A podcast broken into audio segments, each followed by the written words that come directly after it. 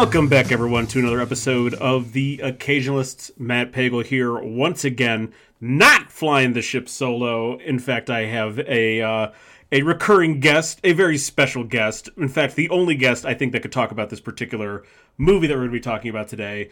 That's right, I am talking about hockey correspondent Rob Nugent, back on the podcast. Nuge, thanks for being here, man.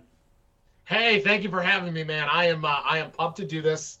Um, I think there is no better person to join you on a uh, a podcast of this sort than I am. Um, I have uh, been doing research for this thing for the past 15 years, so I am well prepared and ready to rock. Oh, perfect, perfect. So we are. This is our third installment in the vault. Um, even though this is the second episode we're recording, don't worry about that. It's the magic of editing. Um, this is our third installment of the vault and we are putting away for safekeeping the 1993 absolute, complete, and total stoner classic, Dazed and Confused, is being locked away in the vault, and we are going to tell you why this movie absolutely 100% deserves to be protected at all costs. And uh, like I said, there's no one there's no one on earth better to talk about this than Rob Nugent, that's for sure. It is uh it is one of my favorite all-time movies without a doubt. I have seen it over and over and over. I love it. I read the book about it. Um, yeah, super pumped that we're doing this. When you texted me and said, "Hey, here's my idea for a podcast," I was full go. it's it's going to be a lot of fun, and I'm going to save obviously a lot of more of these deep thoughts for when we get into it. But really, like as I told you off air, I haven't seen this in like several years, and doing the most recent rewatch, like it, it was almost like a totally new movie to me at this age. Just it's a very very different experience watching it at this age and thinking about thinking about it like when i first watched it. It just was a very different experience. And i'm really like not only do i think that this is like a, a lock away and keep safe kind of movie i think this is this is like what this is probably one of the best independent films ever made ever made. Yeah it, without a doubt. You know and this was made um on an absolute shoestring budget, right? Um, mm-hmm. Richard Linklater is the uh, the director of the movie. You know, he filmed it in Austin, where he's from. Um, they had basically no budget. They had a whole bunch of people that at the time no one had really heard of, um, and it just all came together and is just terrific. Mm-hmm. Um, another fun thing is when they made this movie, everyone lived together um, in this like hotel for two yeah. or three months while mm-hmm. they were making it. So, with the exception of Matthew McConaughey, because uh, he was from Austin, so he was living at his house. But outside of that, you take a whole bunch of like basically teenagers and early 20s, right? Mm-hmm. You put them all in a hotel while you're filming a stoner movie and just let them run free. Just craziness and chaos, of oh, course. Oh for sure, for sure. We're we are going to get into all of that um, in depth. This is going to be a really fun episode, but we got to start it off with a little lightning round question. Uh, Nugent, which singular day in your life would you make into a movie? Oof. Ooh, singular day. So, love the lightning round question because, as I'm sure everyone knows, Days Confused is a single day. Um, right, the whole movie consists of one day. Yep. So, um, if I had to do one day to make a movie out of, I'm going to give you two examples. Okay. I'm going to give you two answers, I should say here. Um, one of them was in uh, 2002, the best concert I've ever been to. Tom Petty, Blossom, 2002. Um, pure fun, amazing. It was a whole day. We did some pre gaming. We went to the concert had a blast, you know, end up at Denny's afterwards, the whole thing. Like, mm-hmm. but the, the whole day, start to finish, was amazing. So I would be interested in a movie of that day and to see how that goes. Would love that. The other one that I would throw out there, um, freshman move-in day, first day of college, like starting with like, like the first scene would be like, we're finishing setting the room up and my parents are leaving right? And then all of a sudden it's like, okay, as soon as they leave, you start getting into the barley pops and going nuts, right? exactly. And, and just go from there. we I remember like we went to uh, a party at the Shamrock House, Mhm. which was at Bowling Green, um, Wooster, and Manville, like right over there. I- And it was like yeah. yeah, it was a greenhouse. It was called the Shamrock House, Mhm. and it was like, oh, we know, they're having this huge party, blah blah. blah. We get there, there's like 400 people there and like two kegs, right? Mhm. But it's we're brand new into this. We thought it was amazing. Like this is so awesome. so um, that whole night, like that was a lot of fun. So I, that's my two. I would do either the Petty concert no 02 or freshman move-in day. and they would both be 100% on brand uh, with what we're talking about, obviously. yeah, Um, 100%. 100% on brand. I, I think I think the Shamrock House is one of the houses right there that they tore down like about a decade ago. I think you're right. And I next door to it was the igloo, and I wonder if the Yep. igloo's still around. I think the igloo is still there, but I'm almost positive the Shamrock House they tore down. Now, for those of you not familiar with this, the reason so the Shamrock House is just a greenhouse. Mhm. It was just the Shamrock House. The igloo was like a real weird looking white house that was like all stucco with like rounded corners, Mhm. and it just looked like an igloo, and everyone called it the igloo. It was it was like this off white color. It just Yeah, it, it had nothing on like no decorations on the outside. Um, it what it looked like, it always thought it, it almost looked like one of those like Southwest style houses, but they just never finished the top part of it. yes, It- it- yeah. or And colored it. the igloo was a very appropriate name for it. Yep. Yeah. Um, yeah, but I, I think the I will let you know in a couple of weeks. Actually, I'm going to go back to Bowling Green, so Nice. I will I will let you know. Um, Yeah, excellent I like it. excellent choices, and like you, I'm going to give at least one Bowling Green example. Obviously, uh, Yeah. we were we were you and I were present for a lot of potential single day movie stories uh, at Bowling Green. yeah, we were. uh, so I'll, I'll tell you what. I'll start with the one. I'll start with the one that you and I were both a part of. Uh, the the Halloween, the Mario Kart Halloween, uh, where you went as the nun. We had an actual Mario Kart race that uh, you gave the uh, you gave the race blessing, like the pregame race prayer, which was fucking incredible. Um, that ended in that ended in a fight where um, with Stevens, Kevin Stevens got tackled right by some random kid.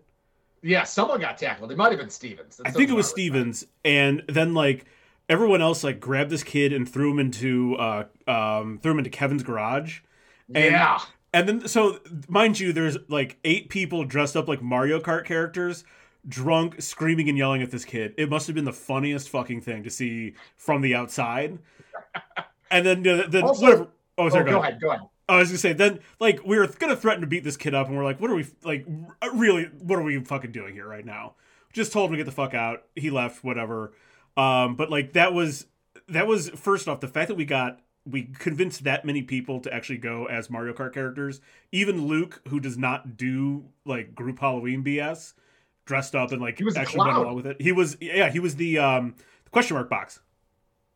Oh, oh, someone was a cloud where, like, when you fall off the edge and the cloud brings you on, I- someone was the cloud with a wand. Um, Freeman, Jason Freeman. Freeman. Freeman. he was, Yeah. and he actually did. I actually after Kevin got tackled, I think he thought he was like fucking around. He went over to Kevin to like pick him up because he thought that like Kevin was like fucking around. Um, Also, I do want to set the scene, like, for those of you that maybe listen to this and weren't there, there was a Halloween co- party where all these guys, Bagel included, went as Mario Kart characters, like, built the costumes with, like, the little, like, cars around them and everything. Amazing. I was dressed as a nun. I gave a pre-race prayer. Then we waited until everyone was good and hammered, and actually had a Mario Kart race in the alley behind this house. was unbelievable. Like legitimately one of the most fun part. Like I still, I'm pretty sure I still have that picture as either it's either like right now as like my Facebook background or it just like rotates in every now and then. Um, Also, the owner of Andy's Hot Dogs, which was behind the house, gave a free hot dog to the winner of the race. Yeah. Yeah. That guy was awesome. And also I- weird. I also remember two cops standing there watching it, like cracking up. Not Oh. like, hey, we need to shut this down. Like, this is hysterical. We want to watch this happen. It, yeah, there were two cops who were just kind of like they because they came over like right before the race started. I'm sure they saw a bunch of fucking maniacs in this alley just standing there. They're like, okay, we have to we have to see what's going on real quick. Um, they came over. just hammered animals Yep. But but none of us like we didn't have any beers on our person. Like we didn't bring them over with us into the alley or anything. And they were just like, "So what are you guys doing?" Like we're literally just going to do like a like a quick circle, essentially a quick circuit up and down this alley, and then like that's it. And they're just like, "All right, cool. Like go for it." And this is Yeah. back I know like young kids missed out. Young kids at BG now missed out in the era where the cops did not fucking care. As long as you Oh. weren't burning anything down or killing anybody, they did not care. We threw kegs Yeah. into the street, stopped traffic. They did not care. Yeah, I. It was it was the Wild West back then. Yeah. Um, and then oh, real, I'll get real quickly. The other option, the fifteen hundred, the fifteen hundred shot Jello party. Um, the whole day because we had like our watermelon bus philanthropy where we were super drunk at that, being obnoxious, and then we stole a whole bunch of trash cans from the university to actually use like to throw shit out. Made the fifteen hundred Jello shots. The at one point in time, I went down into our one roommate's room to get him for something. I don't remember what he was doing, but it went downstairs and you could see the floor of 24 7, his roof, essentially, his ceiling essentially, bowing about two feet inwards. Um, Oh. And then for the next, I don't know, until we moved out, we would just randomly find jello shot cups here and there. I was not there for that one. That sounds amazing. It was, it was amazing, but also like, it, it was it was bad. Like it was amazing, but it was bad and not something that necess- like we never had a party that big ever again there because it was just like so difficult to manage people. There are people It was amazing if you didn't live there. How about that? Yeah, exactly. Exactly. We were there are people sitting there are people sitting in our neighbor's back porch, this like old lady's back porch, just getting high as fuck. And I'm and like upon hindsight, like whatever. I don't think I don't think she ever cared necessarily. But I'm just like, why don't why couldn't you guys just go into the goddamn garage that we have and smoke instead of sitting on our neighbor's porch getting high as hell? Yeah. But whatever. Yeah, Yeah, exactly. College, you know. Exactly. And you and you summed it up correctly. If I didn't live there, that would have been really awesome. Yeah. Yeah. Oh, I've definitely been to a lot of parties where I'm like, thank God I'm not dealing with the aftermath of this thing. exactly, exactly. All right, but let's let's get into it. Let's start talking about dazed and confused here. Um, just going to give some some background info, which I have a feeling is going to take us a while to get through anyway. But um, as you mentioned at the top, written and directed by Richard Linklater.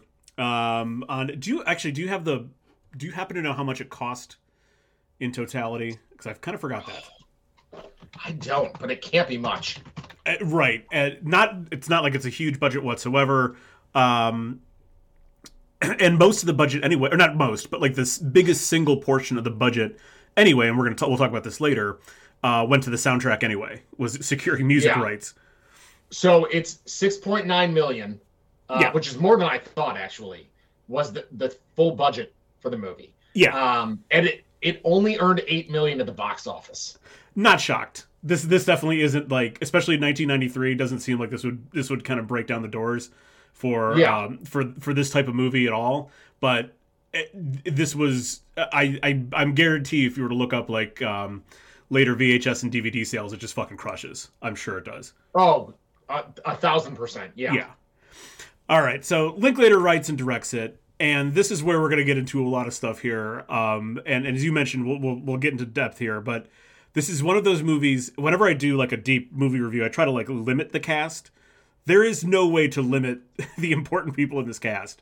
We have to name essentially all of them because they are all. It's again sort of a. Um, I'll I'll get into this a little bit later. It's kind of a plotless movie, or it's close to it. And plotless movies are just essentially uh, big ensembles usually, where every character is pretty important. So we have a gigantic cast here. Um, so we'll we'll start. We'll go through it here. We have Jason London as Randall Pink Floyd, Joey Lauren Adams as Simone Kerr, Milla Jovovich as Michelle Burrows, Shawn Andrews as Kevin Pickford, Rory Cochrane as Ron Slater, Adam Goldberg as Mike Newhouse, Anthony Rapp as Tony Olson, Sasha Jensen as Don Dawson, Marissa Ribisi as Cynthia Dunn, Deena Martin as Shavonne Wright, Michelle Burke as Jody Kramer, Cole Hauser as Benny O'Donnell, uh, Christine Harnos as Kay Faulkner, Um, Trevor Lawrence as Mitch Kramer. Oh no, I'm sorry, it was Wiley Wiggins as uh, Mitch Kramer, but he looks exactly like Trevor Lawrence. Um, ben Affleck as Fred O'Banion, Jason O. Smith as Melvin Spivey, Christin Hinojosa as Sabrina Davis, Parker Posey as Darla Marks, Matthew McConaughey as David Wooderson, Nicky Katt as Clint Bruno. Um, I think I oh one more here, and an uncredited Renelle Renee Zellweger as Nesi White, one of the girls in the truck, um, yeah. doing beer bongs with Parker Posey. Yeah, I was just gonna say, did you hit Parker Posey? Yep. But yes, um, and here's the thing: like, none of these people were famous at the time, right? You look now, like you've got Affleck and you've got McConaughey, um, you know, mm-hmm. Cole Hauser on Yellowstone, Marissa Ribisi, who's had a long career. Mm-hmm. Uh, Rory Cochrane, who's been in a lot of stuff, Milla Jovovich, uh, you know, Joey Lauren Adams. Like none of these people were famous at the time. Nope, not at all. Uh, I mean, you know, you had um, you had some like a stab. I should how did I say how did I put this? Kind of early established young actors, and then this whole wave of people who like this is the first or second thing they've ever done, ever done yeah. at all, and to have this sort of like this is one of those like looking back on it, it's almost kind of like, how could this movie not be good? like, how could yeah. this movie not be good with top to bottom, a just like a list people, but also just people who've cut out a, a, really long career acting because they're good actors, um, top to bottom. Did you did you perchance see the list of people that were either auditioned or were like contacted for a part? It's insane. I've seen it before, um, and it's so we talked about this off air you know, there's a, a book called All Right, All Right, All Right, the oral history of Days Confused. So for someone like myself, like I am a super fan of this movie. So it was kind of a must read for me. If you like the movie, I would highly, highly recommend reading this book. But they go through the, you know, the whole thing. I mean, there were a lot of people that, a lot of very famous people that um, tried to get in uh, and, and, didn't. And Vince Vaughn being one of them. Mm-hmm. Vince Vaughn was pretty much ready to go as um, Cole Hauser's uh, part, but they just uh, Linklater just basically said, "Well, you look like exactly like Ben Affleck." So yeah. we're you know like we just we, we don't want like con- you guys aren't brothers. It'll be kind of weird. We have the same type of you guys have the same kind of personality, the same like he's just like we have to do, go with someone else. Um, here's some other people just real quickly that are attached. Actually, audition got pretty far into auditions. Mark Ruffalo, Hilary Swank, Wil Wheaton, Mackenzie Astin, Jared Leto, Elizabeth Berkley, Denise Richards, Alicia Silverstone, Kirsten Dunst, Jennifer Love Hewitt, Mira Sorvino, Reese Witherspoon, Ron Livingston, Claire Danes, Brendan Fraser, David Arquette, and Ashley Judd were all in this audition circuit as well. That's insane. I mean, it's wild. And think about this. Like, what if and i don't know if i would want to replace anyone in this movie because i think it was done so well mm-hmm. and i think the casting was terrific but what if you start playing that game you start replacing lesser known people with with some of these like you could have had the most a-list movie of all time seriously uh, i mean i can kind of almost imagine some of the parts for some of these people like I, my guess is mark ruffalo would have been pink floyd and I, I, kind of could see exactly how that movie would still be good with Mark Ruffalo in that spot. But there are yeah. some there are some where like uh, you know like I I cannot I cannot picture anyone but Rory Cochrane as Slater. I just yeah. cannot. There's no way you can. I think that him. Jennifer Love Hewitt would have been the freshman girl, um, like yeah. the, the main freshman girl there, whose name is escaping me. Uh, Sabrina. Like, yeah. Sabrina. Thank you. That would have been Sabrina. Like, yeah, you can try and kind of start picturing how some of this stuff would go. But yeah, it would be very interesting. But Slater is one that um, y- you can't replace Slater. Irre- irreplaceable, such a great character, and I would say he's maybe one of the most. He's maybe one of the most Linklater characters in this movie, and I I say that like thinking about when you get when we get to the end of the movie towards uh what is it the Moon Tower or whatever is that what they call it? Yeah. Party of the Moon Tower. Um, when he has his whole kind of conspiracy rant about uh, about uh, George Washington growing weed and amazing, which is just fucking incredible. Martha Washington. Martha Washington, she was a hip, hip, hip lady. Hip, hip George lady. would come home every day from work. She'd have a big fat bowl packed waiting for him. but that whole rant that he goes on, it's like it, you know, it's cut in between like two other scenes, and he's just going and going. That like those, there's always a character in every every Linklater movie. There is a character like that that pops up, and yeah. like it, to and it's to me, it's no wonder that like it's no wonder that for a, a kind of it's no wonder that, that this particular character gets so much screen time in this movie. It just feels like to me, I'm guessing that this was Linklater himself back in the 70s, was very oh, much this Rory Cochrane type. For sure. I think that, um, yeah, and the book kind of gets a little bit into that, that, um, you know, it's kind of loosely based off of just Linklater's high school experience mm-hmm. and kind of what he went through and what he saw and, and all that for sure. The, the real, the, the real Wooderson sued him. Yes, for not for not getting. I think a couple other guys too, but for not getting like essentially naming rights to the story or whatever. Yes, and it got thrown out of court only because the statute of limitations had expired. Yeah. Um, yeah, so yeah, obviously this is very, very autobiographical, and I just, I, I'm assuming from what I know from later Linklater movies that Slater is very much, and not like the the only one you could kind of think of as like a, being a Linklater, a Linklater stand-in, but certainly that feels like his kind of comment on like what he was like in high school. Mm-hmm. Yeah, and it, you know it's funny too. So Linklater made a film called Slacker that did fairly well. It's and a really Slacker good movie. Was, I really enjoy it. Yeah, um, and Slacker was what kind of got him to get enough money to make this. Right? Not mm-hmm. hey, you can have all the money you want to and go nuts. It was just successful enough for someone to say, "Hey, I'm going to give you some money and kind of let you run a little bit with this." Yeah. Right? Um, and you know what? It's funny. Like the the movie made eight million dollars in theaters. These people had to be like, "Shit, what what a bomb! What a stupid idea! you know, this is never gonna work." And then you know, five ten years later, they're like, "Oh my god, this is amazing." Mm-hmm.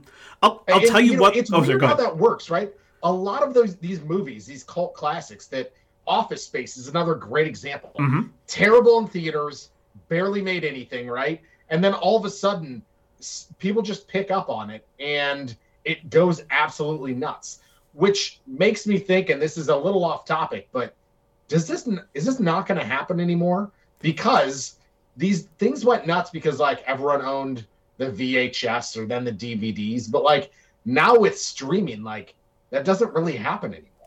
No and something like I was this is something that I was really thinking about. Um on, on in two different like in kind of two different like trains of thoughts with this. I want to stick with the streaming one right now, and then actually want to circle back to like the how much money it made. But sticking with the streaming one right now, there there are a lot of movies not like this, but this sort of independent film that are on that are on you know Amazon or Netflix or whatever, but they get fucking buried.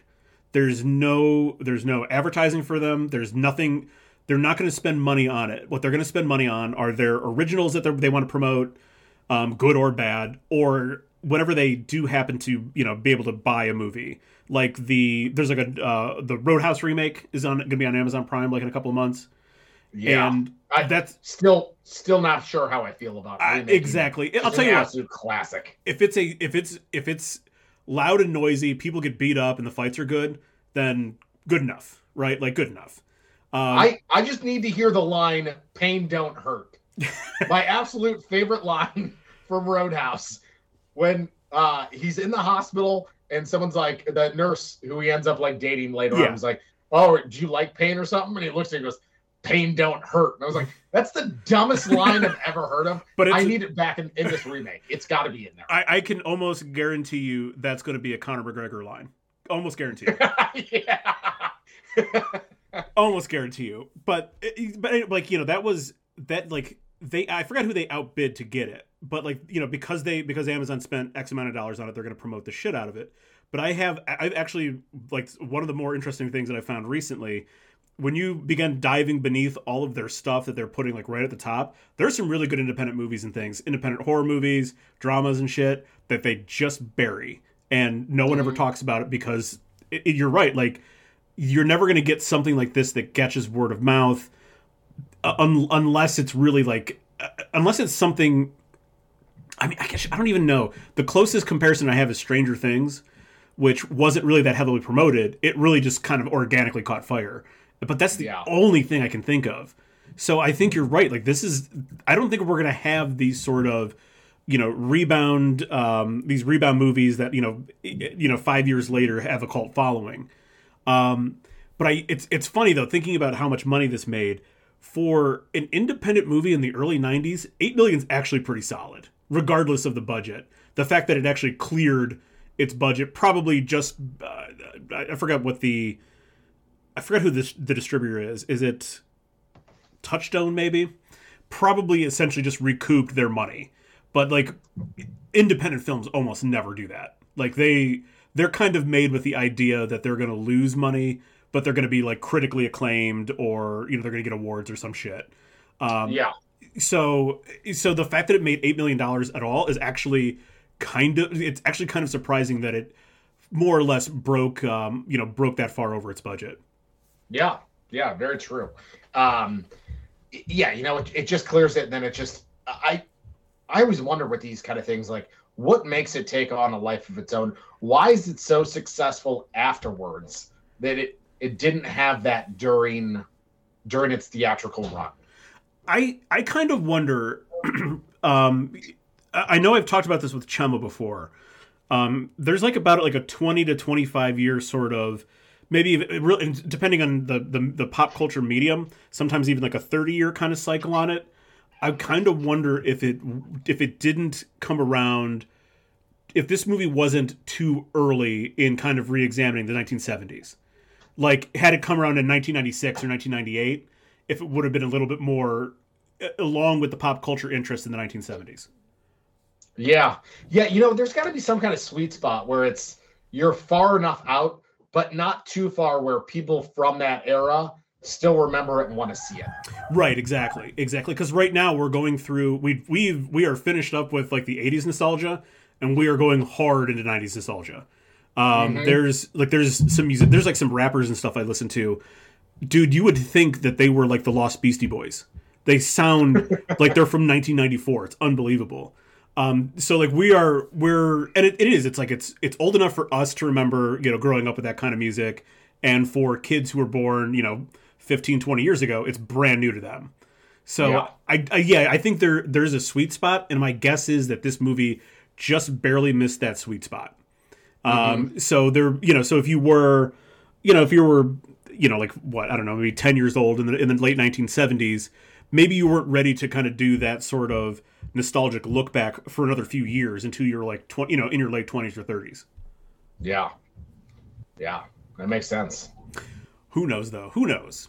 So let's talk about the soundtrack real quick here, um, because it's it's Just fucking incredible. Bangers just it's incredible. Bangers. Could we also can we talk about like one of the things that I, I I've always when it comes to when it comes to movies I always prefer the score over the soundtrack. Like I like a good score in a movie, but yeah, utilizing all of these songs as the score is I don't know maybe the best use of music in a movie. One of the best uses of of already produced music in a movie ever made, ever made, ever done, ever yeah. conceived the the fact that the way it opens with sweet emotion is unbelievable. It just an immediate tone setter. Yeah. Oh, absolutely. I feel like it, when you hear sweet emotion come on, like I'm just like I'm ready. Like yes, let's do this. it's it is absolutely a tone setter for sure. So it opens. We open with "Sweet Emotion." Um, let's just uh, let's just go through the soundtrack here. So we have "Sweet Emotion" by Aerosmith, "Highway Star" by Deep Purple, "School's Out" Alice Cooper, um, Jim Dandy b- by Black Oak, Arkansas. Why Can't We Be Friends? War. Uh, Stranglehold, Ted Nugent. A little more Alice Cooper here with No More Mr. Nice Guy. Free Ride, uh, Edgar Winter, or I guess the Edgar Winter group if you, you get real technical there. Um, do you feel like we do? Peter Frampton, of course. Low Rider, a little amazing bit more song, war. By the way, just an amazing song. Yep, yep. Hurricane, Bob Dylan. Um, I just want to make love to you, little Foghat. Love Hurts, of course. Got to have Love Hurts in 1970s movie by Nazareth. Uh, Paranoid, Black Sabbath, um, and There's Never Been a Reason by Head East. Uh, Tush, ZZ Top. Fox on the Run by The Sweet. It's a little more, a little more Foghat here with Slow Ride. Um, Rock and Roll Hoochie Coo, Rick Derringer. Uh, a little more Peter Frampton here. Show me the way. Um, I and I think I'm getting into a few that are just on the soundtrack here now. But um, Yeah. Lord, And Lord have. Oh, what go I ahead. Go really ahead. Like about what they did. I'm sorry to cut you off. No, go ahead. um, what I really like about what they did was it's not just, hey, we're gonna have a bunch of bangers here, right? I feel like it makes the, the songs make sense, right? Yes. Yes. It's the the middle school's getting out, they're trying to avoid getting paddled. School's out by Alice Cooper makes sense. Mhm. Um, you know, at the very end of the party, at the very end, Tuesday's gone yep. just you know just kind of winding everything down um, makes sense they're paddling kids why can't we be friends Mhm. like hysterically ironic song for that kind of situation right like i think it was just a really really good job of how they did this soundtrack No more Mr. Nice Guy is Kramer's getting his ass ass whipped. yes Um, after Yeah. after they said, you know, like, hey, I'm gonna be, I'm gonna be a real asshole to this kid. Um, yeah and i'm sorry i said love hurts it was no more mr nice guy yeah. yes love Um, hurts was the middle school dance kind of thing those kids were at Yes, with the with the with the with the room full of like thirteen year olds making out, which Yes. is like yes, and like one of those things that like thinking about it, I'm like, was there just there was no way when I was in middle school there was just a room full of kids making out. So the overriding theme of this movie is that the parents here just basically don't exist. They do not care. Kids are getting paddled, people are hammering beers, you know, everyone's getting high all the time. Middle schoolers are making out like there is no parental supervision at all in this movie. None, none. The the closest we get to it is uh, the one kid's mother pulling a shotgun on on O'Banion, um, and then and then at the end of the movie, uh, Mrs. Kramer basically just like, "Hey, I know you're fucked up and you came home uh, in the morning. Don't do it again, thirteen year old son." Yeah. Yeah, I don't know about you, but if I had pulled that shit, first of all, the cops would have been at my house by the time I got home. Oh yeah, Okay. Second of all, there's no way my parents would have been like, "Oh, hey, one get out of jail free card. Nope. Don't do it again." No way. That was not happening. I would have been doing hard labor all summer. Yeah, that wasn't happening when I was 17, let alone 13. exactly exactly the the closest i actually take that back there was one moment of actual parenting when the pickfords uh do not go on their on their planned trip because uh because uh, their son you know Your the guy bricks. unpack we're not going anywhere yeah. um, what can I say? The beer guy brick, the gods were against me. I believe that's Pickford's line. Yep, yep. Um, also, also upon watching that scene more recently, I was just kind of like, this is sort of also a, a sign that like how old you are. I was like, when they're like getting the where they're getting the car packed up or whatever. I was just kind of like, you know what, Mrs. Pickford can get it. She can get it. Yeah. She's she's she's got some long ass legs and a good face. I was like, you know what? I'm I'm now looking at the mothers in movies, Mm. and I'm just kind of fine with that. We've gotten to that age. Uh, also, I will tell you the teacher Oh that yeah, movie, um, yeah, very foxy. Yep. Very foxy. that's exa- also exactly how old we are. Yeah, it, that does prove how old we are. She also has a great line about, "Hey, when you're out celebrating this bicentennial hoo-ha, just remember what you're celebrating. Bunch of slave-owning aristocrat, aristocratic white men didn't want to pay their taxes." It was And- such a great line. It, that is a terrific line. I mean, it, it is really true. If you want to boil it down and look at, you know, think of it of that point of view, she's not wrong. Oh, 100% correct. Um, and this, like, those are the sort of lines when you do have a movie like this that doesn't really have a central plot, right? It's we're not like there's no goal for this movie whatsoever. It's just we're There's just zero hanging plot out. to this movie for sure. So when you have a movie like that where there's no real central goal whatsoever, it's a little bit harder to build characters because you're not putting them through anything necessarily. But it's those lines for when, especially when side characters and stuff, they get lines like that that inform you all you need to know about the character. You know that Yeah. that's a very, that's a very, you know, especially for the time, a very left wing liberal teacher. Um, Yes. like you know about that character, and that's I think that's one of the most brilliant things that Link- Linklater does for all of the characters, whether or not they have a bunch of lines or they just have a few. It's everything is written so like, oh, I know exactly what Mike Newhouse is like. I know Mhm. exactly. Um, obviously, Wooderson, you, you know, that's that's a little bit a little bit different, but like you know just from a couple of lines like what Wooderson's like. We don't need Yeah. to like have him put in a situation. We just need him to talk. Well, in, okay, so perfect segue. When you want to talk about what Wooderson is like and what Wooderson is about, the way that um that the whole all right, all right, all right thing happened Mm. was uh for those of you who maybe not heard the story, and McConaughey's talked about it.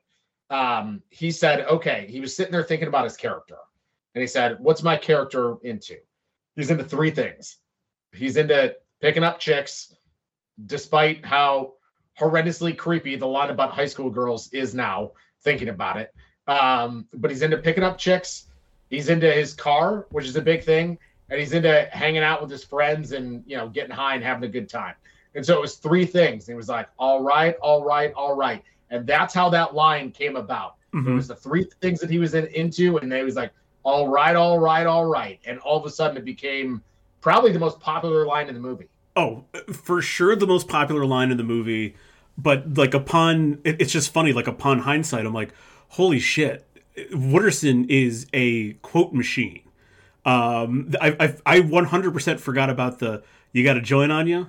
Uh, no, I don't. A lot cooler if you did. like a lot cooler if you did those those little lines that he has, and it's and again like obviously Wooderson gets a uh, you know quite a bit more screen time than some of the other characters, but like even if he was only like a one scene or two scene character, you would know everything about Wooderson from the little bit of exposition about the fact that he's working for the city and the and just the general attitude that he has with every single line.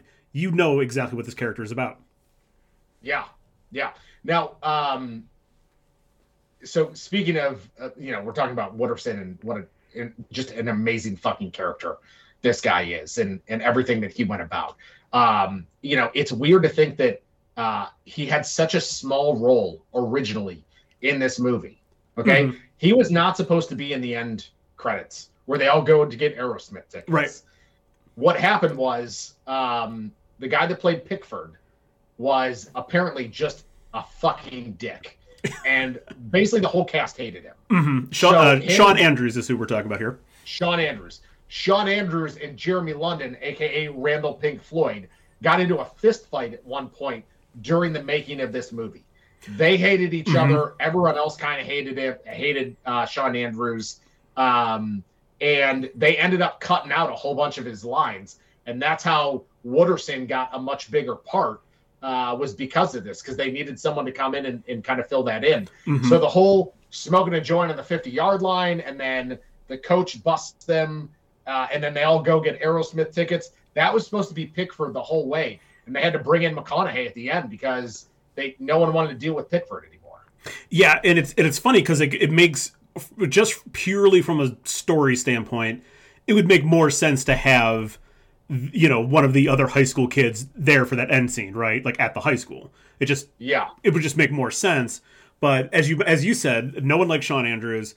Um, there is, and it's funny even in the scenes that Andrews is in, especially with Jeremy London. I think there's like three total scenes, two or there's three, not many. Two, two. That's right. They cut a bunch, but there's like two scenes where they're together. Essentially, they don't talk to each other.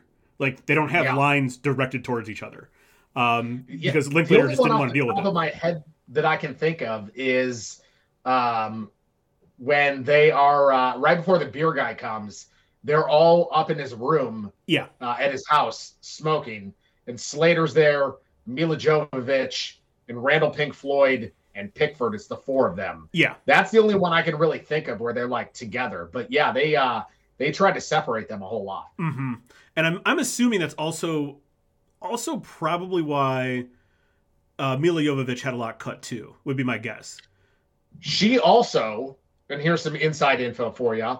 Her and Pickford got ran off and got married in the middle of this. Uh huh. And she was Um, she was all of 16 years old, mind you. Yes, and so it got annulled. But the whole time, and, and this is kind of detailed in the book, the whole time that they were all in this hotel, uh, so the whole cast is in a hotel for two or three months, living together, um, except for McConaughey. Uh, but McConaughey was there all the time, hanging out with them. Um, and then you know Pickford, so Shawn Andrews and Milla Jovovich. Is it Jovovich? Is It's how you pronounce her Jovovich. Jo- it, it doesn't matter. Jovovich. Yeah, whatever. Milla. So uh, they kind of separate and like they were just kind of by themselves the whole time, right? They hung out just the two of them. The rest of the cast would all hang out. and that's kind of how this separation like it started with no one liked uh, Shawn Andrews, and then you know she kind of went with him, and then everyone else kind of separated. And I think that that's why there's yeah so so little of her in it as well. Yeah, yeah. I mean, she really only has what like maybe three or four lines, and then like she sings a little bit. That's that's basically yeah. it. By the way, I I don't know what it is. I do love that little. It's the party at the Moon Tower, and mm-hmm. she sings that song like uh, playing the guitar. Uh, I don't know why. I've always really liked that. It's and by the way, that's her song. That's like one of her original songs. She was a singer too. I, you know what? I just when I was doing a little prep for the show here, just found that out. I did not know that. Yeah, yeah. It's just she's she's had a very she's had a very interesting career in Hollywood. Like I, you know the fact that like to me like she's synonymous you know with like the Resident Evil movies and just in general being like an action like a you know a female action lead which there aren't that many of it's just funny all the movies that she got her start in are you know this is like this is the movie she got her start in you know what I mean yeah. like it's so far away from uh, I don't know, gutting mutants um, in, in like a, in an American wasteland. Like, I, I, mean, how much farther away can you get from that? Yeah, uh, in, you know, most of these characters they went on to play similar characters, right? Oh, yeah. You look at Slater, Rory Cochrane, who was then in Empire Records, which uh-huh. wasn't too far off of Slater, I guess. Not really. Right, McConaughey did a lot of these, you know, comedy type movies early on in his career. Mm-hmm. Um, you know, a lot of that. So a lot of them played similar characters. Um, yeah, from the start. But yeah, she uh, she really went the other way. Mm-hmm. I I do find it um, just looking back at like the cast list now too. Like I I do. It's it's also very clear that Linklater just found the exact right people that didn't have to like reach necessarily for what he was what he was asking either. Like it, it, it almost feels like, especially what we know from like someone like Adam Goldberg. Um, it, it you might as well just call Mike Newhouse Adam Goldberg, like a, a kind of neurotic. Um, I don't know without you know, not he's a neurotic Jew. I mean, like that's Adam Goldberg's lifelong uh, archetype for all of his characters is a neurotic Jew because Adam Goldberg, I'm assuming, is kind of a neurotic Jew. He played a rich version of this character in Entourage. Yep, exactly. And he every everything that he does, he's a little. He has like a little bit of anxiety a little bit. He, you know, his speech is ramped up, and that's and you know, you go back now and you see this movie, you're like, oh, okay, that, that makes perfect sense. All right, so let's let's get into this kind of general discussion because um, I am curious about. I'm curious about like when you first saw it. Like, it, was this something that it, I'm assuming you probably didn't see it in theaters in 1993? I'm going to make that guess.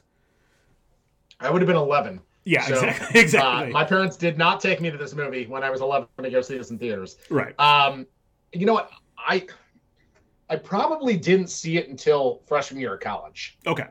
Um, and then sophomore year of college was when, you know, like I saw freshman year one time and I was like, oh, this is pretty cool. I like this, whatever. And then sophomore year was when like um I started watching it like semi regularly. Mm-hmm. Uh, so that's when I'm like I really got into it was was sophomore year of college. That's when it was like I really came to appreciate it, and also the fact that when I was in high school, like I didn't really drink. I didn't really, you know, I didn't really party or anything like mm-hmm. that. I wasn't, um, I wasn't that guy, I guess, in in high school, which is funny for anyone that met me in college because um, I really made up for it in college. So, yeah, absolutely. Yeah. So, um, you know, I think it was college when we when we really I really started getting into it. And also, you know, I debated on if I was going to bring this up or not, but fuck it, I'm going to. You know, sophomore year of college was really when, um, probably when I started smoking pot a whole lot more. Mm-hmm. And so then all of a sudden it was just like, man, this is such a good movie just to to smoke and, and watch. It it is this 100% is a obviously it's a stoner movie, but like it's also be, again because it's plotless you don't have to like focus on any like you don't have to carry anything from scene to scene. You can just kind of chill and watch the scene and not yeah. worry about what's going to happen next. I mean, again, there's obviously pieces of the story carry over from scene to scene, but like you're not like required to like worry about like what happened in the, in the, the first five minutes of the movie affecting mm-hmm. you know the last half hour or something. Um, so it's a great stoner movie. If you're not if you're not getting stoned, it's still a great drinking movie. Um, my goodness, yeah. there's a beer in every other scene once they get like out of high school. Yeah. Uh, also, and you know, there's a a whole car with a trunk full of beer in this movie. I fucking These guys are driving around with a trunk full of beer. I love and that. I don't mean like, you know, not like oh we have a cooler with some beers in it. Like literally, they outfitted their trunk so they could dump a bunch of beers and then ice on top of it, and then they drove around with that. I, I this is, I think you're right. Like in that this movie is just basically like parents don't exist. Um, but it's also yeah. very clear that like rules were almost non-existent for people back in the 1970s in Texas. Yeah, I mean, you know, they're they're knocking down mailboxes. They throw a bowling ball through someone's windshield. I mean, it was it was chaos. like it's it's one of those like I you know obviously there's some of this shit is like a, a vast exaggeration, but this these ideas came from somewhere. Like Link, Linklater for sure, I guarantee you, Linklater for sure knew kids that drove around with you know seventy to hundred beers in the back of their back of their car. Guarantee he knew something yeah. like that. Yeah. Uh, also, um, so Top Notch Burgers still exists in yeah. Austin, Texas, mm-hmm. and you can go there. And uh, I would I would love to go to Austin sometime and see some of these places. The place where the Emporium was, which oh my god, if you put me at age 17, 18 with a place like that, uh-huh. like I don't know if it really gets any better at that age to have mm-hmm. something like that where you can just walk in, bring your own beers into whatever, like no rules, whatever you want to do.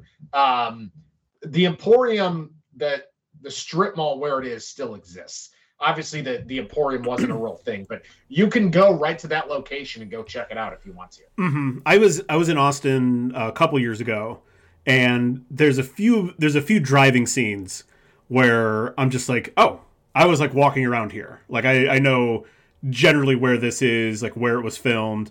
There's a couple of scenes in the highway that look exactly the same still. It's actually kind of interesting, but I, I didn't I didn't do the full.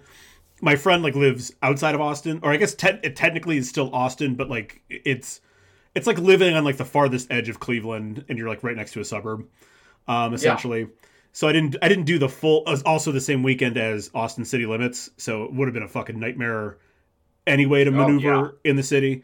But yeah the, yeah, the next the next time I go back, I want to do like I want to get the full Austin experience and add some of this stuff onto that list. Go to Top Notch, go see where the Emporium was, um, do that kind of shit. I mean, I would love to just hang out outside of the Emporium and smoke J, right? Like, that'd be pretty awesome. What and and you have to do it very cool while you leer at women as they walk by. Yes, yes. Also, one of the things that a lot of people didn't realize, and I probably would not have realized it myself if it wasn't pointed out to me, outside the Emporium, Randall Pink Floyd smokes a bowl. It's his belt buckle that he pulls off, and it's a bowl, and he smokes it, and then just puts it right back on his belt. It's his belt buckle. Like what? It's awesome. It's awesome. It's it's again like I, I it feels like it's one of those things that like there's probably a slight exaggeration there, but Linklater probably knew some kid who figured out a way to fashion a pipe into a belt buckle so he could just wear it around with him. And I guess you know what? If something happens, get busted by the cops, like it's a belt they're buckle. patting down your pockets and stuff. They're not checking out your belt buckle. Mm-hmm. And it would kind of ingenious. I would assume also 1970s cops not doing a lot of thorough patting down. Yeah, yeah, that very, very good point. Um, so like you, I saw this wasn't like until I was like a sophomore in college when I first saw this, and the like the funny thing was like until until I began seeing it out of college, I didn't like this was just sort of a oh it's the stoner movie with all the, the, the funny the funny McConaughey shit. It really did take until I was like a little bit older, probably more like 27, 28 or whatever, where I was just like, oh shit, this is this is like way way deeper than even I think even the movie originally wanted itself to be.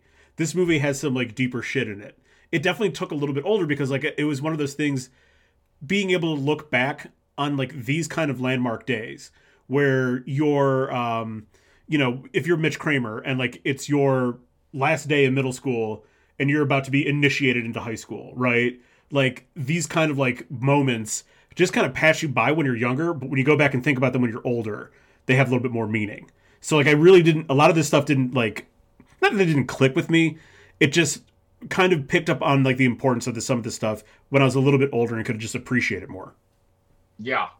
Yeah. Also, you know what I was just thinking about when you mentioned Wiley Wiggins? Uh, absolute poor man's Joseph Gordon Levitt. Yeah. Oh, for sure. For sure. That like if you can't afford Joseph, Joseph Gordon Levitt, you just go get Wiley Wiggins. What's amazing is that he looks nothing like that now. Whereas Oh, really? whereas Joseph Gordon Levitt looks exactly the same. Yeah. Wiley Wiggins does not look like that. I mean, he's you know he's a little huskier or whatever, but like he just facially doesn't look like that anymore, Oh, yeah. right? I just pulled him up. Yeah. Um yeah, he's a he's a different guy these days. I mean, in fairness though, he was what, 17 at the time? He's now 47. Exactly. Yeah. Who looks exactly? But again, Joseph Gordon-Levitt has looked the same for forty years almost. Yeah. I, you Yeah, know, I mean, looks exactly the same. It's very bizarre. Um, but that is a really good comparison, though. And again, I'll I'll stick with the Trevor Lawrence too. If this kid was like six foot six, um, he'd be Trevor Lawrence. Which here's what's funny. Um, there's the scene in there where they're he's the pitcher in a baseball game, right? Mhm. Uh, Wiley Wiggins lied and said, "Oh yeah, yeah, I can play baseball." When they were doing like auditions and stuff, and then he got out there, he had no idea how to throw a ball. I did not So know. like that. a lot of the, if you look, a lot of the scenes, like there's not like any kind of like close-ups or something of him where he's throwing a ball because he had no idea how to throw a baseball. I don't fully understand how any teenage boy in this country doesn't know how to throw a ball. That's kind of lost on me, but um, yeah, he he basically couldn't do it. the ones in drama club who are going to be actors, Nugent, don't know how to throw baseballs. all, right, that, that, all right, that's a fair point.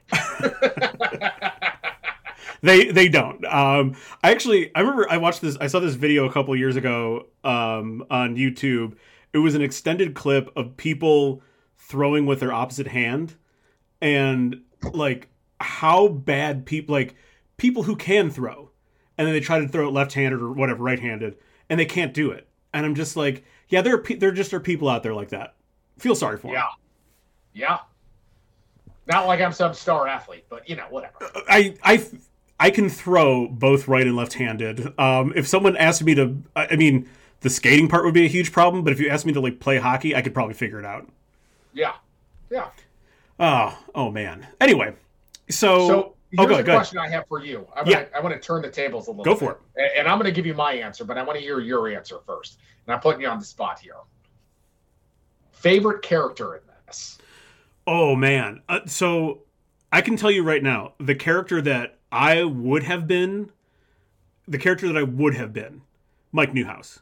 I would have been the neurotic idiot stuck in the back of the car with um, uh, with Anthony Rapp and uh, Marissa uh, Marissa Ribisi. Yeah. Um, that would have been me. But favorite character, man. I mean, it's got to be between. It's got to be between Slater. Between Slater and Darla, Parker Posey and, and Rory Cochrane. Yeah. I think I think Parker Posey. She's awesome. Yeah. She is awesome. And she's hysterical in this movie. I Mhm. think she plays it really well. Like, you know what? She's one of those people that knows, like, listen, I'm going to be the absolute asshole of this group, Mhm. right? She plays it so well, does such a good job with it. Yeah, terrific. Yeah, so I'm, I'm going. I'm going with Darla on that one. Yeah, for sure. So for me, um, I love Randall Pink Floyd. Mhm. Uh, you know, he's a terrific character. Uh, I think it's it's very well played. I really like it.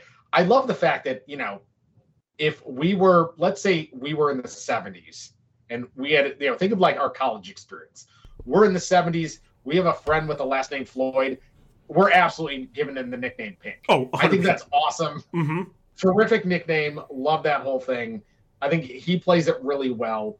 Um, you know, I think Wooderson's character is terrific and cracks me up, even though he's just looking back at it now, the absolute creepiest, person Creepiest. of all time. Yeah. I mean, how old do you think he is in this thing? Like 30?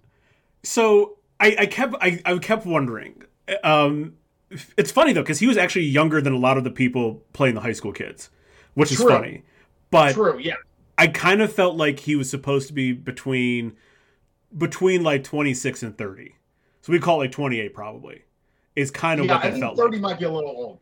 I think you're probably right. He's probably still in his 20s, old enough to where like you should not be doing this, Correct. but not not like so old to where it's like holy crap, it's like blatantly obvious. Maybe like mid 20s, where like you can still maybe kind of fit in, but it's still kind of weird. It, it essentially I, I would kind of think of it like this. It's almost like if you could almost understand it if he had like a younger sibling who had just graduated recently that you would see him around at places simply because he knew the you know what I mean like he's that's kind of how I pin that character like he's just old he's just young enough that it's not terribly weird that he's like present in places because you're right if he was supposed to be like 31 32 then you'd be like okay dude what is why are you talking to 17 year olds Yeah. Yeah, yeah. But yeah, I think so. I guess maybe like 24, 25 is probably probably. Yeah old enough to where it's like, dude, this is still like you shouldn't be doing this, but not so old to where like no one wants to be with you. Like he's kind of the cool older guy. So like, yeah, I feel like maybe that 23, 24, 25 kind of fits in. Yeah, yeah, I think so. Um, Yeah. And and you know, I think it's I think it's kind of um, you know when you do talk about your favorite character, I think I, I- I almost just mentally took Wooderson off the board because that's like the easy answer, right? Yeah. Well, in my favorite character is Slater, and I feel like Yeah. that's the, the easy answer, right? Mhm. Who doesn't like Slater in this He's movie? awesome. Like he's so great. He's so funny. Um, you know, just all of his little things, like the whole George Washington weed thing is hysterical. Mhm. You know, when he's there at school and he's talking to Pickford about, I'm gonna come by a little business if you know what I'm talking about. like that whole thing, like he's just hysterical. Or when they get busted um towards the end there and the the football coach shows up he's like hey coach remember me second period gym class Yeah. like, all that little shit like it's funny as hell Uh, Right. um he's got so many of those that yeah i'm a huge fan of slater Slater's awesome. Um, I, you know, I, it, it's one of those. It, it like I know the actor because you know he's been in tons. He's been acting for you know thirty years now, but it didn't. I didn't click. It didn't click at first. Um, you know who he was recently? What he played recently? Hmm Have you seen the show Winning Time? The Lakers show. i have not i've heard good things about it Pretty good. i haven't seen it He plays Jerry Tarkanian, um, the UNLV Really? head coach. Yeah. the guy that used to chew the towel Yes. huh And if you want to talk about, I mean, obviously, again, we're talking 30 years apart in the roles, but you want to Yeah. talk about like not like you, it, it didn't register until like I literally looked up his IMDb. I'm like, holy shit, that was Tark. That was Tark the Shark, was played by Slater. damn i remember uh rory cochrane was in like one like csi miami or one of those kind of shows for a while Yeah, I can't remember. I can't remember which one, but yeah, um, yeah, you're those, you're so. absolutely correct. He's it's it, it again. I it just you could we could take any one person off of this cast, and like after this, they have some level of like success with a, with a few exceptions. They have such like an Yeah. interesting level of success. yeah yeah Um, so I, I'm gonna I'm gonna get so I have this question here about like what what locks this in as one of your all time favorites. I think we've gone through a lot of that already, but I want to give you I want to give you one of mine and kind of tell me tell me your feeling on this. That I I generally don't like 70s era movies. They just for some reason they just kind of miss me. But I think I think that this movie in particular because of the time period is actually locks it in as like being a necessary 70s movie because I don't think that I don't think you could make this exact same story in 1986 or 1996 as the, as the setting. Does that make sense? Yeah, I, I agree that, you know, as times change, there's no way that this exact same thing would be going on. Just as um, what's socially acceptable and how things, you know, just how things change over time. I agree. There's there's no way that what was happening in 76 would be happening in 86 or 96. I just I just think it's impossible to have as we talked about like there's you know we got to we, we definitely got to every generation got away with more stuff than the recent generation simply because of how much more connected and in touch uh, kids are now with their parents and everything. But like it felt like that it felt like the 70s truly was like the wild west where you you still you were so far away from being like you you could just disappear from your parents house for a day and your parents would just assume like as long as like the cops didn't call like that you're probably okay. But it feels like the 70s is like the last era where things are kind of modernizing but we still have this sort of like old school kind of look at like yeah you know the kids can go out and do whatever just as long as they come home. Yeah.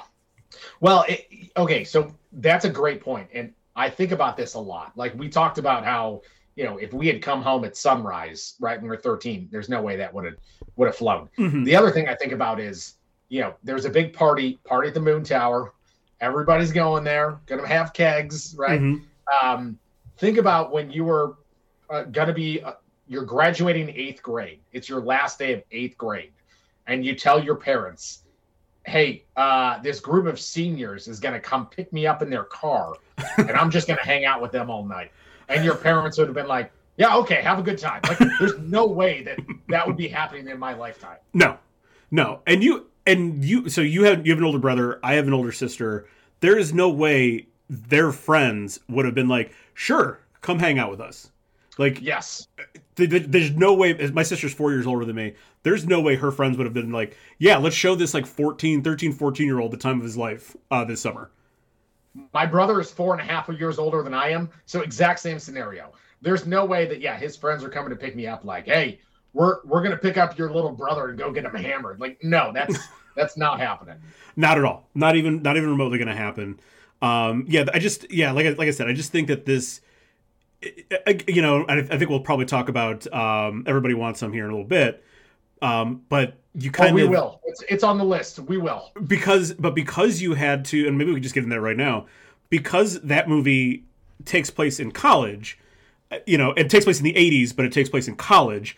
I think that was a necessary change because I think the '70s is kind of that last decade where like everyone could just kind of do whatever they wanted like the 80s really does change quite a bit once you get into them yeah so in okay so for the people that don't know there was an unofficial sequel to this movie.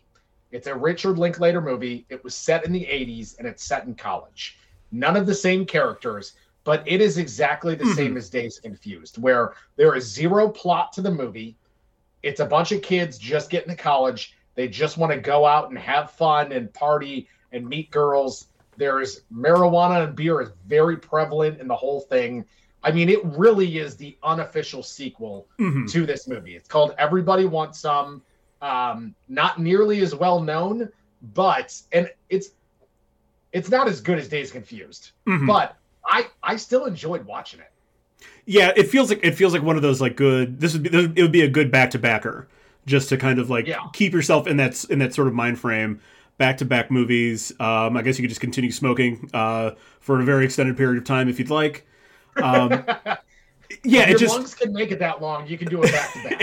exactly. Um, yeah, it just. But like, I think changing it to a college setting is just totally necessary once you get to the 1980s because that's when th- that you're not going to. You know, what year is it exactly? I can't remember. Is it supposed to be uh, 84, 83? early early 80s go ahead and look that up. But like I think to kind of to kind of get away with that kind of stuff, it has to it has to be college kids. It can't be high school kids in the eighties. Yeah, yeah, I would agree. Um, it's set in 1980. Oh, 1980 directly. Okay.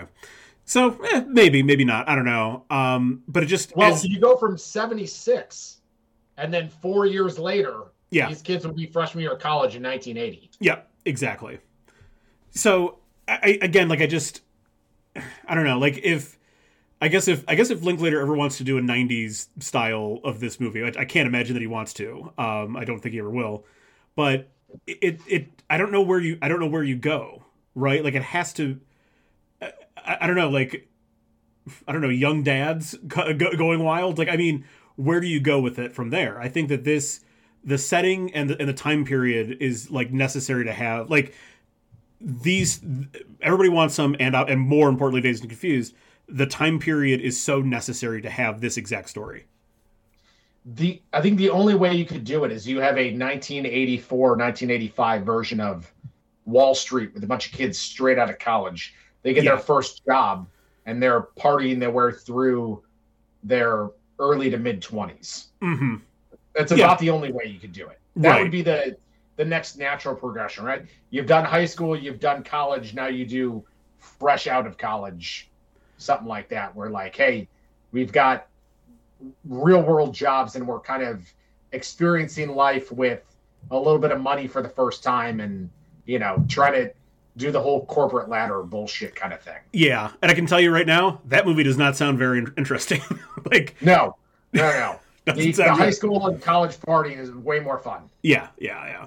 And and you know, like, I, I'll I'll one more. I had one more thought here that I I also think that the kind of having a more um not ex, not extreme. I, I'm, I know I'm not going to articulate this that great, but having like a really kind of unique situation when you are going to do a one day movie, a slice of life kind of movie, like you have to have something kind of extreme happening, right? Like those, this last day of school with kids getting paddled, with the with the girls just absolutely humiliating the incoming freshman girls. Like it, it if you are going to do this type of movie, we need to have some kind of again, I don't think extreme is the right word for it, but we need to have a very unique setting if you're going to make a one day movie. Yeah.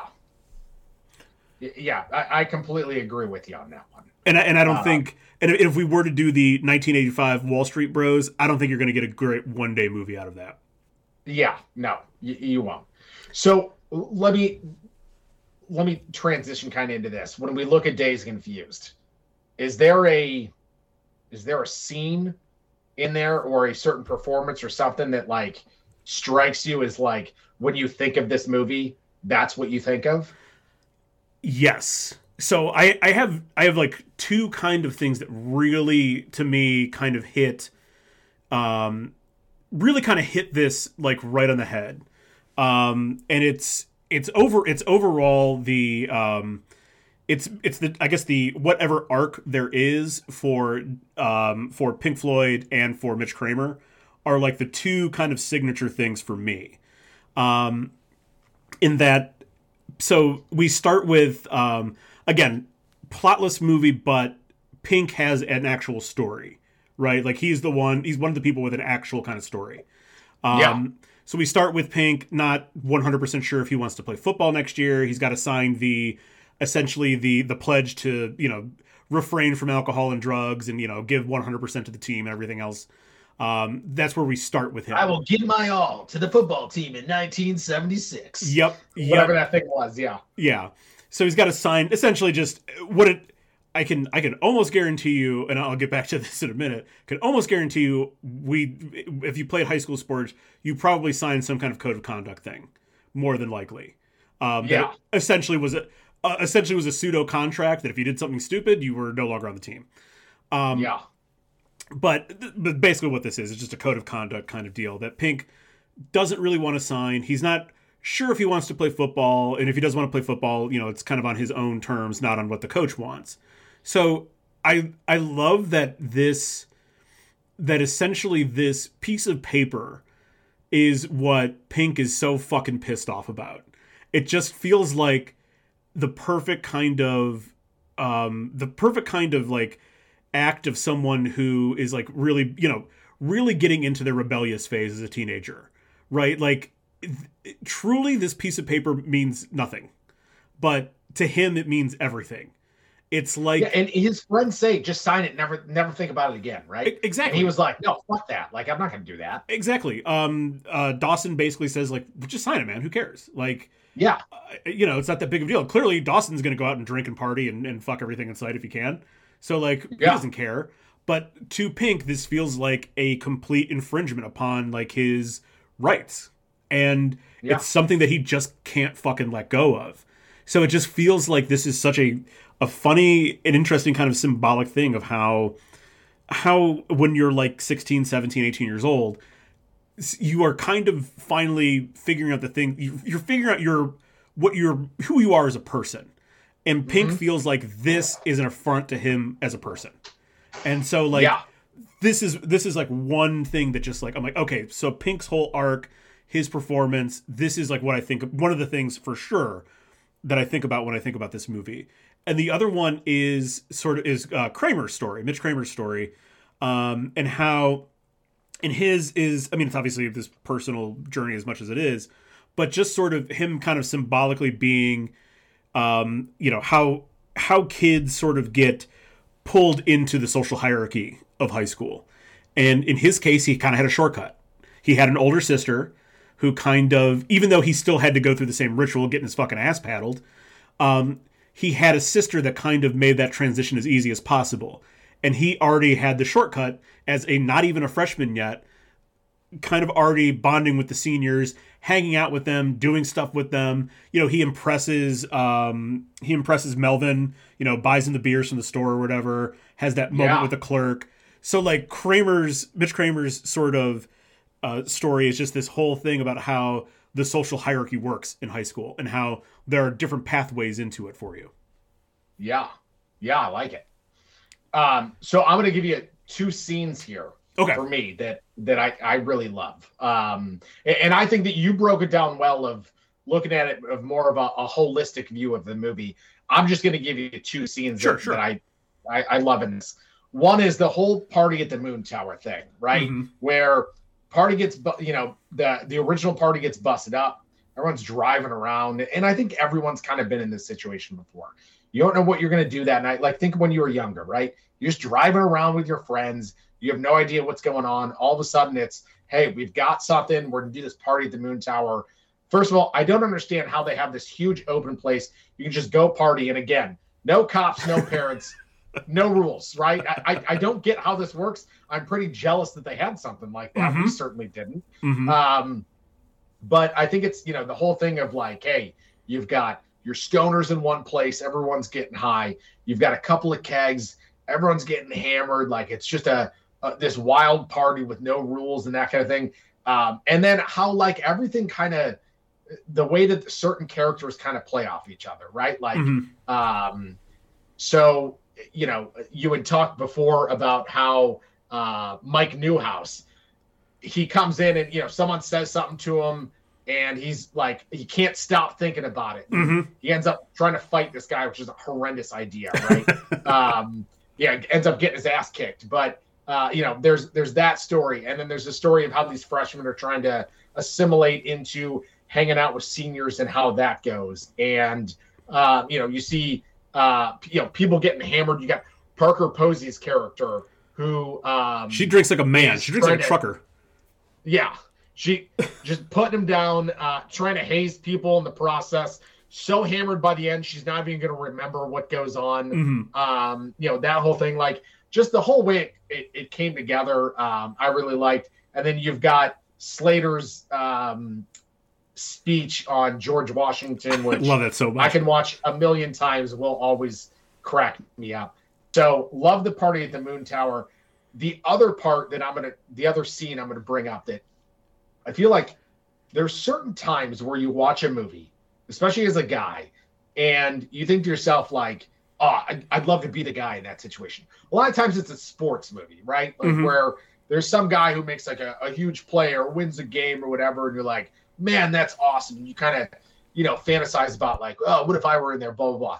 The one that I always come back to is at the Emporium when Wooderson walks into the Emporium and Hurricane by Bob Dylan is oh, playing in the background. Mm-hmm. And he's walking in just, you know, uh, kissing babies and shaking hands at mm-hmm. that point, right? Everyone's kind of got got their eye on him. He is just the man in that scene. Um, it, it, there was just it just seemed like one of those scenes where it's like, man, that is cool as fuck. Like the, he is the man here, and it it was just I've always remembered that scene. I always thought it was super awesome. I 100% agree with you. Um, that is like if you were to cut, if you were to cut like just pieces of this to be preserved, th- those for sure would be two of the pieces that you would cut and just like keep preserved. The that entrance in the Emporium, basically everything that happens in the Emporium is just incredible. Um, yeah, and the Moon Tower scene where everyone kind of settles into settles into their roles. We have, like you said, like we have the you know um, you have um, Newhouse, Tony, and um, Marissa Ribisi. Why am I forgetting her name? Uh, but Marissa Ribisi's character kind of settled Cynthia. in. Was that Cynthia? Cynthia, thank you. Cynthia kind of settled into their group. You got the gearheads with um, uh, Clint, who um, Newhouse ends up fighting, settled into their group. That dominant male motherfucker. Dominant male motherfucker. That's so great. but you have all the all the kind of the people in this party settling into their cliques. You have the people that can kind of move between the cliques. It's like I, one thing that this movie nails so fucking well, and as you mentioned, and you mentioned it too, but like even before they get to the moon tower, the thing that this movie nails so perfectly is just how how much hanging around doing nothing teenagers do. I, I mean, like yeah. how how often do, even even if you know obviously we didn't have like a truck full of beers or you know whatever, but how often did you just like drive around places and go park, yeah. talk to people, drive to the next place, talk to other people, and then like meet up somewhere for a little bit, and then like that was it. That's all you did. That was hanging out. This movie yeah, captures go to perfectly. Denny's not because we needed food, because Denny's was a place that we could hang out at when we were 16 years old, right? Mm-hmm. You got a car, so you could go drive there, and then yeah, you just end up like driving around with your friends and um, you know, and it, you were away from parents, like smoking cigarettes, you know, that kind of thing. Like, yeah, you could do all that back then, and it was just it was something to do. Yeah, and, and this movie captures so perfectly just this this idea, especially and one thing we haven't talked about yet, um, and I want to get your thoughts on this you know, Austin in 1976, super, totally different town than what this place is now. Um, oh yeah, just a sleepy, small ass college town. That's all that yeah. was going on in Austin in the in 1976. So like your your you know your things you could have done back then, is especially as like a 16, 17 year old, were fairly limited anyway. So pool hall, you know, going to the Emporium, driving around, and then going out to this fucking moon tower. That's like, yeah. What else would you have done? Which it's funny that they all complain about how bored they are. If I were that age, if I were you know 17 and I had the Emporium, first of all, I'd, I would never leave the Emporium. That would be my home base. Okay, like anytime you show up there, like oh, there's Nugent. Like I would be there. I would have my own corner there. I would never leave that. Oh, we used to, dude, we used to tear up the pool hall in Northfield. That was like an that was an every Friday thing. Yeah. Imagine if you were 17, you could just bring beers in and hang out with your friends. I would go nowhere else. I would have my own corner. I would have my own stool there. I would put my name on it. Okay, like I, I wouldn't go anywhere else. I would be at the Emporium all the time. But then, yeah, you've got the Moon Tower and you've got top notch burgers and you know all the other stuff. Like um, they had plenty to do. But you're right. In terms of what Austin is like today, nothing like what what we saw in the movie. I and I here's here's what I wondered. Um, and I, I didn't put this on the outline anywhere, but I, I did kind of wonder this today. Would would Wooderson hang out in today's Austin?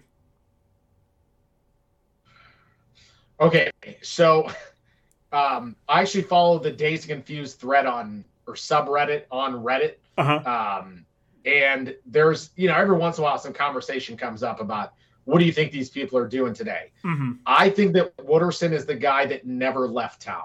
I think oh, he ends up making a career out of working for the city, keeping a little change in his pocket, and I think that he's there permanently because I think he's one of those guys that he'd, be too scared to like go out and see what else is out there. Yeah, yeah, I got yeah, I got what you mean. I got what you mean. I'll tell you what. If he owned a house in Austin back in 1976, he could probably sell it for like six million dollars now. Um, yeah. My, I just a quick side story. My friends that that I went down to visit, they bought their house, and it is a it's a nice house. It's a small house though, it I think they both have to sign away their firstborn um, to to afford this house. It's insane. Um, yeah. But what about what about Wooderson? Like, if Wooderson, if this character existed now, do you think he would fit into current Austin? Because current Austin feels uh, much kitschier.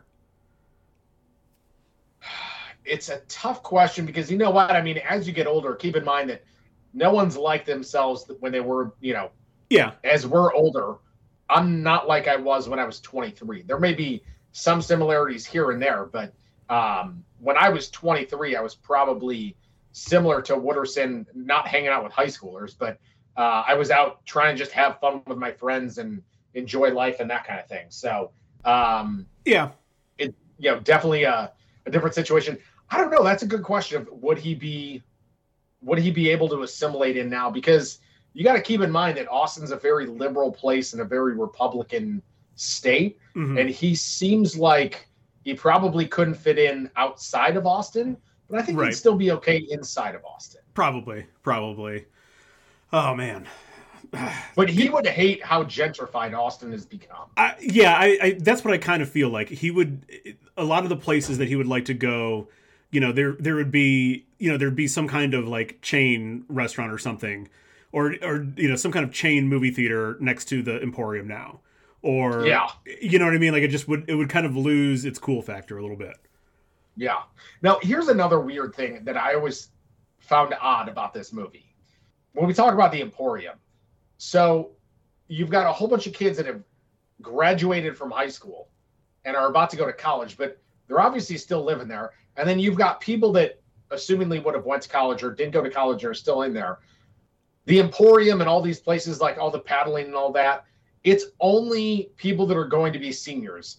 No one from any other grade is ever seen in there. And I thought to myself, like, in real life, it wouldn't be only the seniors hanging out. Oh, not Emporium. at all. Yeah. You would have, I mean, it, it seems like the most awesome place ever.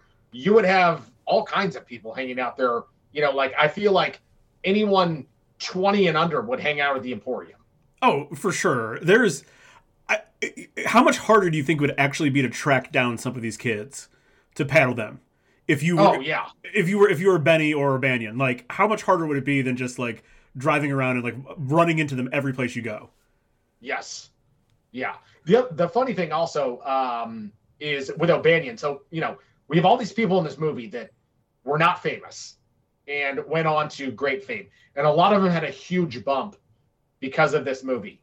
Ben Affleck stated that he had zero bump because of this movie because his character was such an asshole and no one liked him that no one really wanted to hire him after this. I completely I I can see that. I can 100% see that.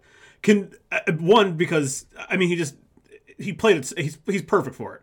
He is so perfect yeah. for it. This I will say this is this is where I could imagine you could swap Vince Vaughn out. I think Vince Vaughn would have been great at this part too. Um, oh, 100 percent. But he plays this so he plays this so well, plays the jerk so well because he's you can imagine like this, you know, this you know, tall, good-looking guy being a fucking jerk, especially because he's you know he's also stupid because he's failing high school. Um, you know, he's he's going to be a year older than all the other seniors. Um, One of my favorite lines is when he pulls up, "Hey, did you hear that fucking idiot O'Banion flunked?" Yeah. so you so you know that he's going to be a complete fucking jerk. He plays it so well. Um, can we? However, O'Banion and Benny in modern times would be on some kind of like sex offender registry. These two are fucking oh, maniacs. Yeah. I, yes. I, they, they like the cops would know about them.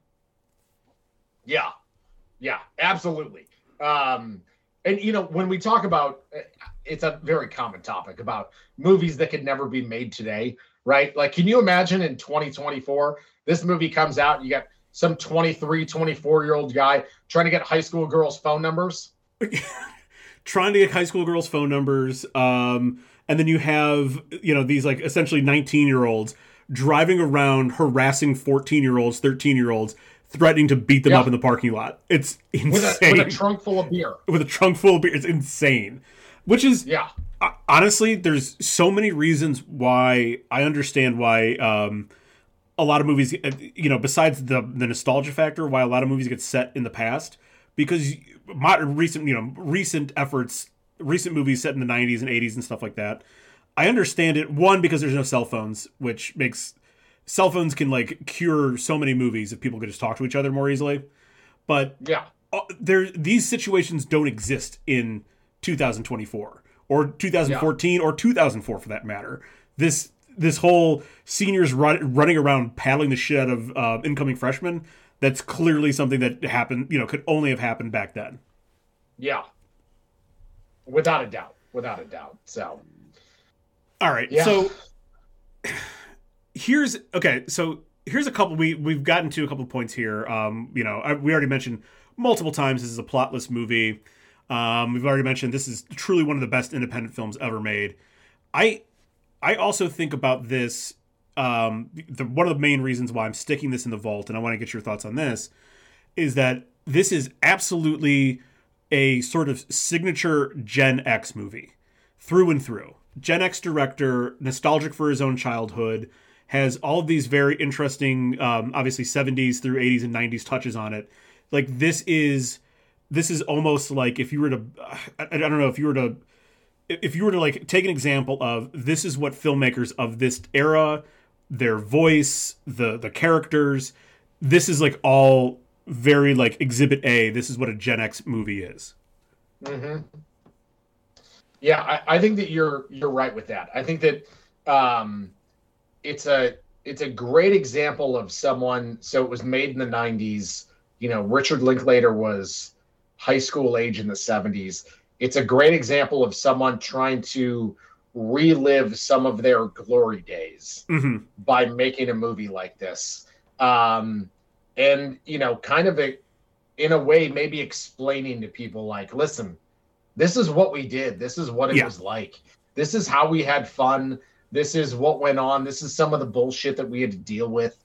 And yeah maybe um maybe he never had to sign a waiver to play football or maybe he never you know had some of that kind of shit but um i think that a lot of this is probably born out of some kind of truth. Yeah. Yeah. Oh 100% it just it, it's such a i mean the movie itself obviously is a little bit of a time capsule but i mean like but just this this style of storytelling the the, the story that's happening here it is just so much a like if you and i were to make a movie about our you know wild high school lives how how different the experience would be the things that we would talk about would be very different. Um this is just stamped a this is even even linklater's voice in later movies still has the this as i'll call it this um, have you ever seen a scanner darkly perchance? I know of it but i've never seen it it's with um, it's with Keanu Reeves and Winona Ryder, and but actually, it's got a ton of really good actors in it. It's rotoscoped. It's interesting. It's very very interesting, but it, it's it's a very it's um essentially it's it's a living breathing conspiracy theory that movie, but even the conspiracy theory is born out of like the Gen X era of conspiracy theories. Big government, you know, you're you're they're poisoning the waters. They're you know the the very not what conspiracy theories are now, but when you think of like X Files era conspiracy theories, that kind of stuff, it's mm-hmm. even that movie is very much taking ideas that were taking ideas about like what the government's doing back from the 1970s and just transporting yeah. them into a movie from like 2004 or 5 whatever it was. So it just like Linklater is very much a Gen X filmmaker and this is maybe like the most one of the most Gen X films ever made. Yeah. Yeah, I could definitely see that. So when you think back to this, and are there like is there a an overarching theme of like why you love this movie, why you come back to it, what what makes it so rewatchable for you? Is it is it on your Mount Rushmore of movies or of comedy movies or anything like that? I'll I'll say this: it is just off the the Mount Rushmore of movies for me, but it's one of those things that like it's a movie that when you go back and rewatch it, um, it's a nice reminder. As I, told you, it's been several years since I've seen this, and there was stuff that just simple stuff that I forgot. There's scenes that I forgot, and like now watching them, they're they hit different, but they're still funny. There's like new things that I pull out of this movie now.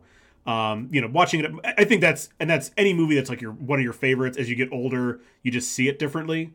But oh yeah, I, I you know that's that's everything, right? But even when I pull new stuff out of it, it just it maybe in some cases makes the scene funnier or makes makes the scene hit differently. Like when when I was talking about um, uh, you know Pink's refusal to sign the um, the the code of conduct, the you know first team, it's just so funny. Like now thinking about like it's so fucking meaningless, dude. Just sign it. Like if you're yeah, especially knowing now what we know about sports dude, if you're good at football, the coach will let you murder someone and and he'll hide yeah. the body. So mm-hmm. it doesn't matter if if but you know now looking back at it, it's just like oh of course like this dude's he's got to be rebellious. He's 17. He's got to do things his own way. That's just like what it like. That's just what we were doing when we were that age. Um, or think about like how many times in like the corporate world you have to do things. You're like, oh, this is bullshit, right? Yep. But you just got to suck it up and do it, right? Yep. Um. So yeah, it's uh it's someone who's never had to experience that before. Exactly, exactly. So just this is why it's it's one of those movies that's super rewatchable for me. Um, probably not like the movies that I tend to watch highly regularly are like dumb comedies that like you don't even need to pay attention to. You can just like kind of listen for the jokes. Um, Yeah. This is definitely like this is definitely like a you know what I'm I, I kind of I I want to I want to sit down, chill out with an adult beverage or something a little bit more potent, and just like let this thing like wash over me and like see what I'm gonna pick up out of it out of this viewing. Um, and there's Yeah. I don't have too I don't have too many movies like that where I'm just I have to sort of just like let the movie happen to me. Mm-hmm. How about Yeah, you? this is a uh, this is a great movie to uh, sit down, have a uh, have a gummy or whatever your thing of choice is, Mhm. Right, and just sit on the couch and just enjoy it. Mm-hmm. Do you feel like do you feel like this movie is do you feel like this movie is also sort of kind of in its own way like a little litmus test for how cool people are? Like when when if, if you meet someone and they're like, "Yeah, I'm not really into that movie." And you're kind of like, "Huh. Interesting." You might not be a very I've cool person. thought about that. Yeah, um, yeah. If someone, yeah, if I met someone, they're like, "Man, I thought Dazed Confused was terrible." I'd be like, "What is wrong with you?" Hundred percent. Like, uh, why, why did you not like this? Like, yeah, I would have some questions without a doubt. It is a little bit of a litmus test. yeah there's like it's um it, it's sort of like um oh gosh i'm trying to think of a movie like just real quick like I, i've heard people say they didn't like die hard that much before and i'm like oh you don't like one of the greatest action movies literally one of the top five action movies ever made then Yeah, you don't know what action movies are. Like that's yeah, you don't like go away please. Go away. Yeah. and this is or have you ever met someone? They're like, "Yeah, Shawshank Redemption was just overrated." Uh, right? Now that I'm comparing Shawshank to Dazed Confused, no. But you know there's certain things that we're when you meet someone you're like they're like i don't like this. They're like i think the beatles are terrible. Like even if you're not a huge beatles fan like you've got to respect where they're at I- right? I am- there's certain things like that. Exactly. I am, and I can tell you, I'm not really a particularly big Beatles fan, but what they mean to what they mean to world pop culture, just world culture in general, is undeniable. Like yeah. how many how many musicians today wouldn't exist if the Beatles didn't do what they did? exactly for sure. Um, so for me this is Oh, on my mount rushmore. Yeah, um i love everything about this movie um i've seen it probably more than any movie ever uh i've been talking over and over about this book that if you really like the movie i highly, I, I'm, highly I'm gonna have to check it out recommend for reading the book. I'm yeah, check it out it's for sure. uh, it's an easy read. So the book they interview everyone. Mhm. I mean, it is just the it's it's not a story at all. It's just clips of interviews. Like, well, this person said, you know, these four lines, you know, they these lines here, and then hey, Matthew McConaughey chimes in about, oh, here, this here's what's Mhm. going on, and then they'll Parker Posey like, well, I remember this about this scene or whatever, and just goes on and on, and everyone is in this book.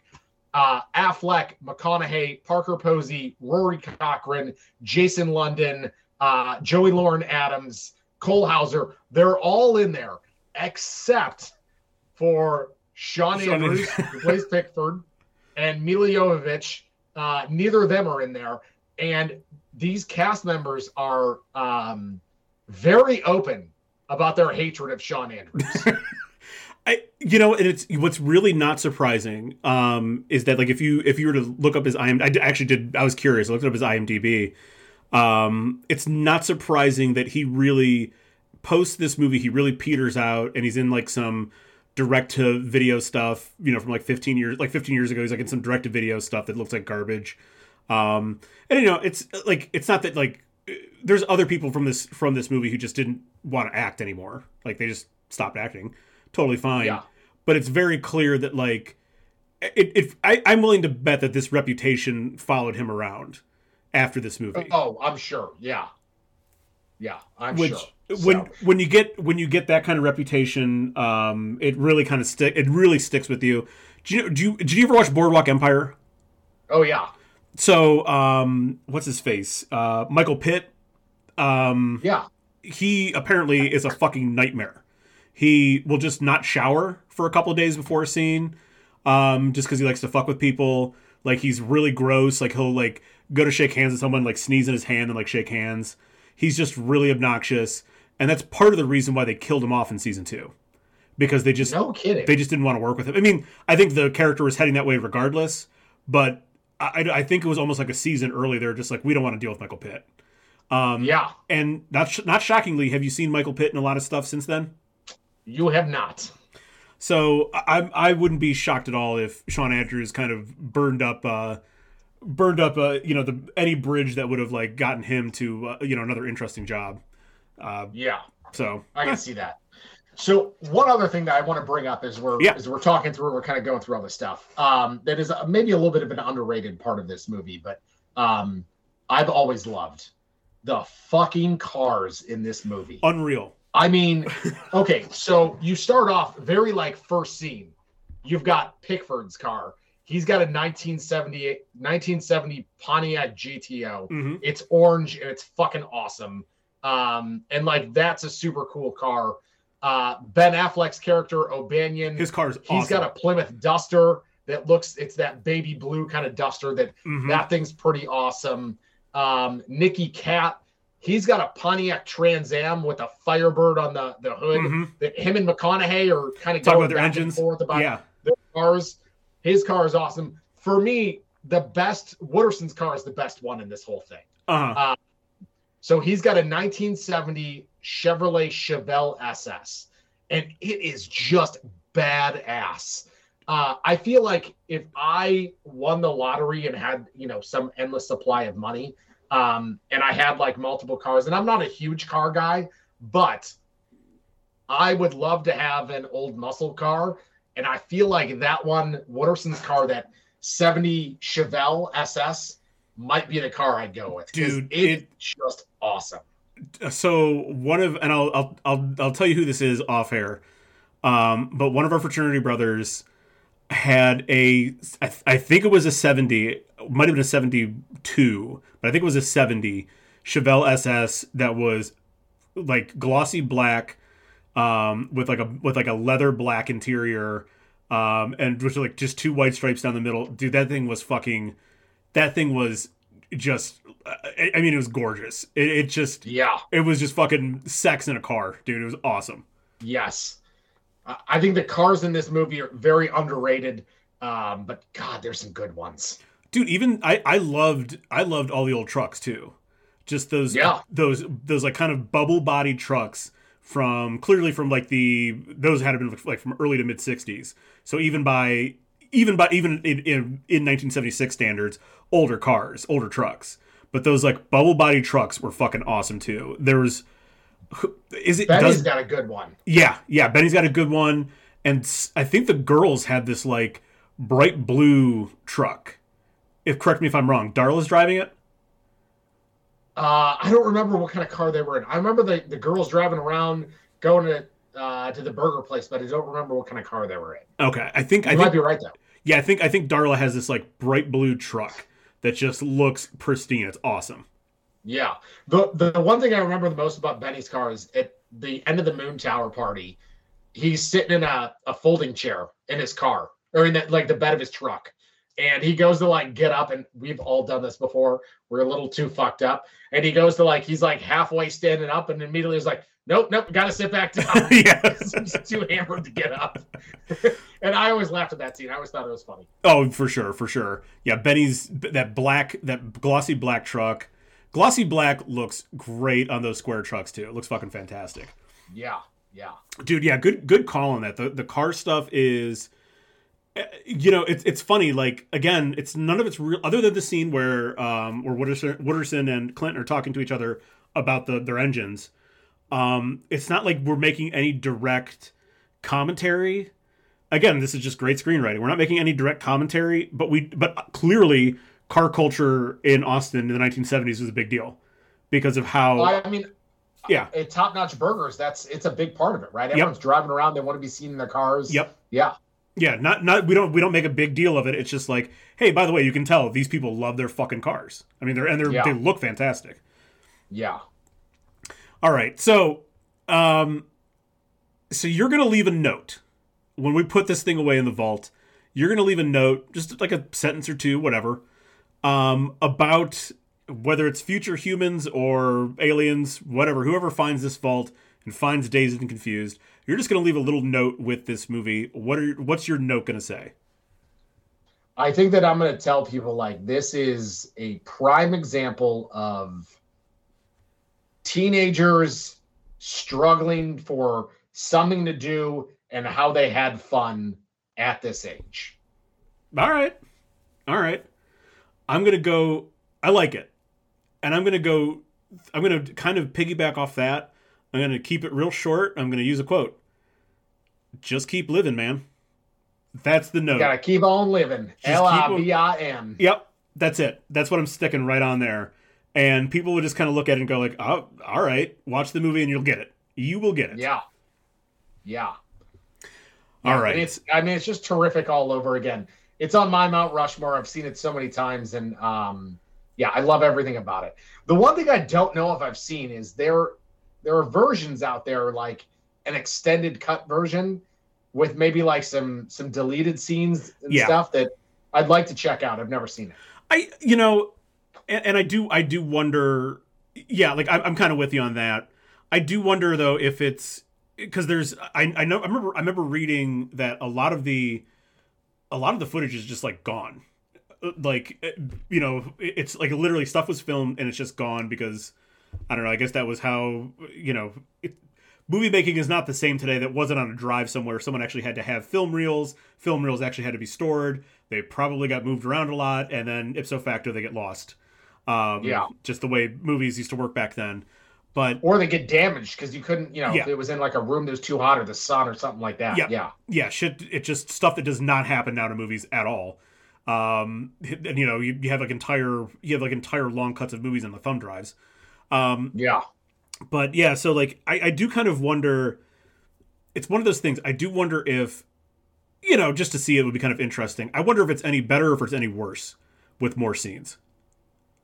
Yeah, I mean, I I don't know if it's better or worse. I feel like i am just more interested in just seeing what what it was that was cut. Yeah, I know that there was supposed to be a, a lot more with um, when they stole those statues and they made the kiss right. faces out of them. Yeah, um, there was supposed to be a whole lot more with uh, how they took them and then decorating them and all that, and that kind of all got cut.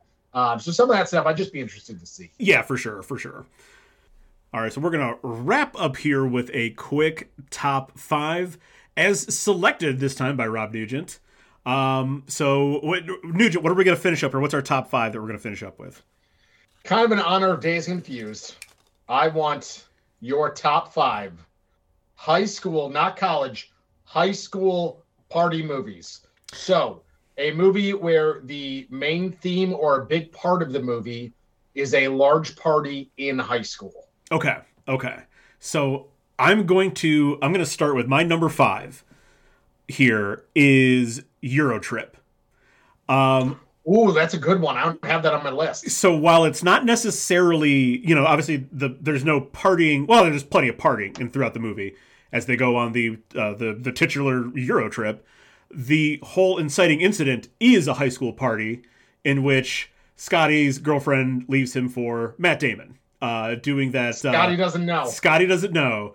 Um, so the whole inciting incident starts there at a high school party, and thus sends everyone on their on their crazy Euro trip where they get drunk, have sex with people, and blah blah blah, so on and so forth. So my my number five Euro trip, kind of an underrated you know, you want to like you want to talk about like not something not being close to a Mount, uh, you know, Mount Rushmore type of movie, but still, ever, but like everyone knows Scotty doesn't know. Everyone like it, it's it's up there. It's it's a very quality comedy from uh, from our youth.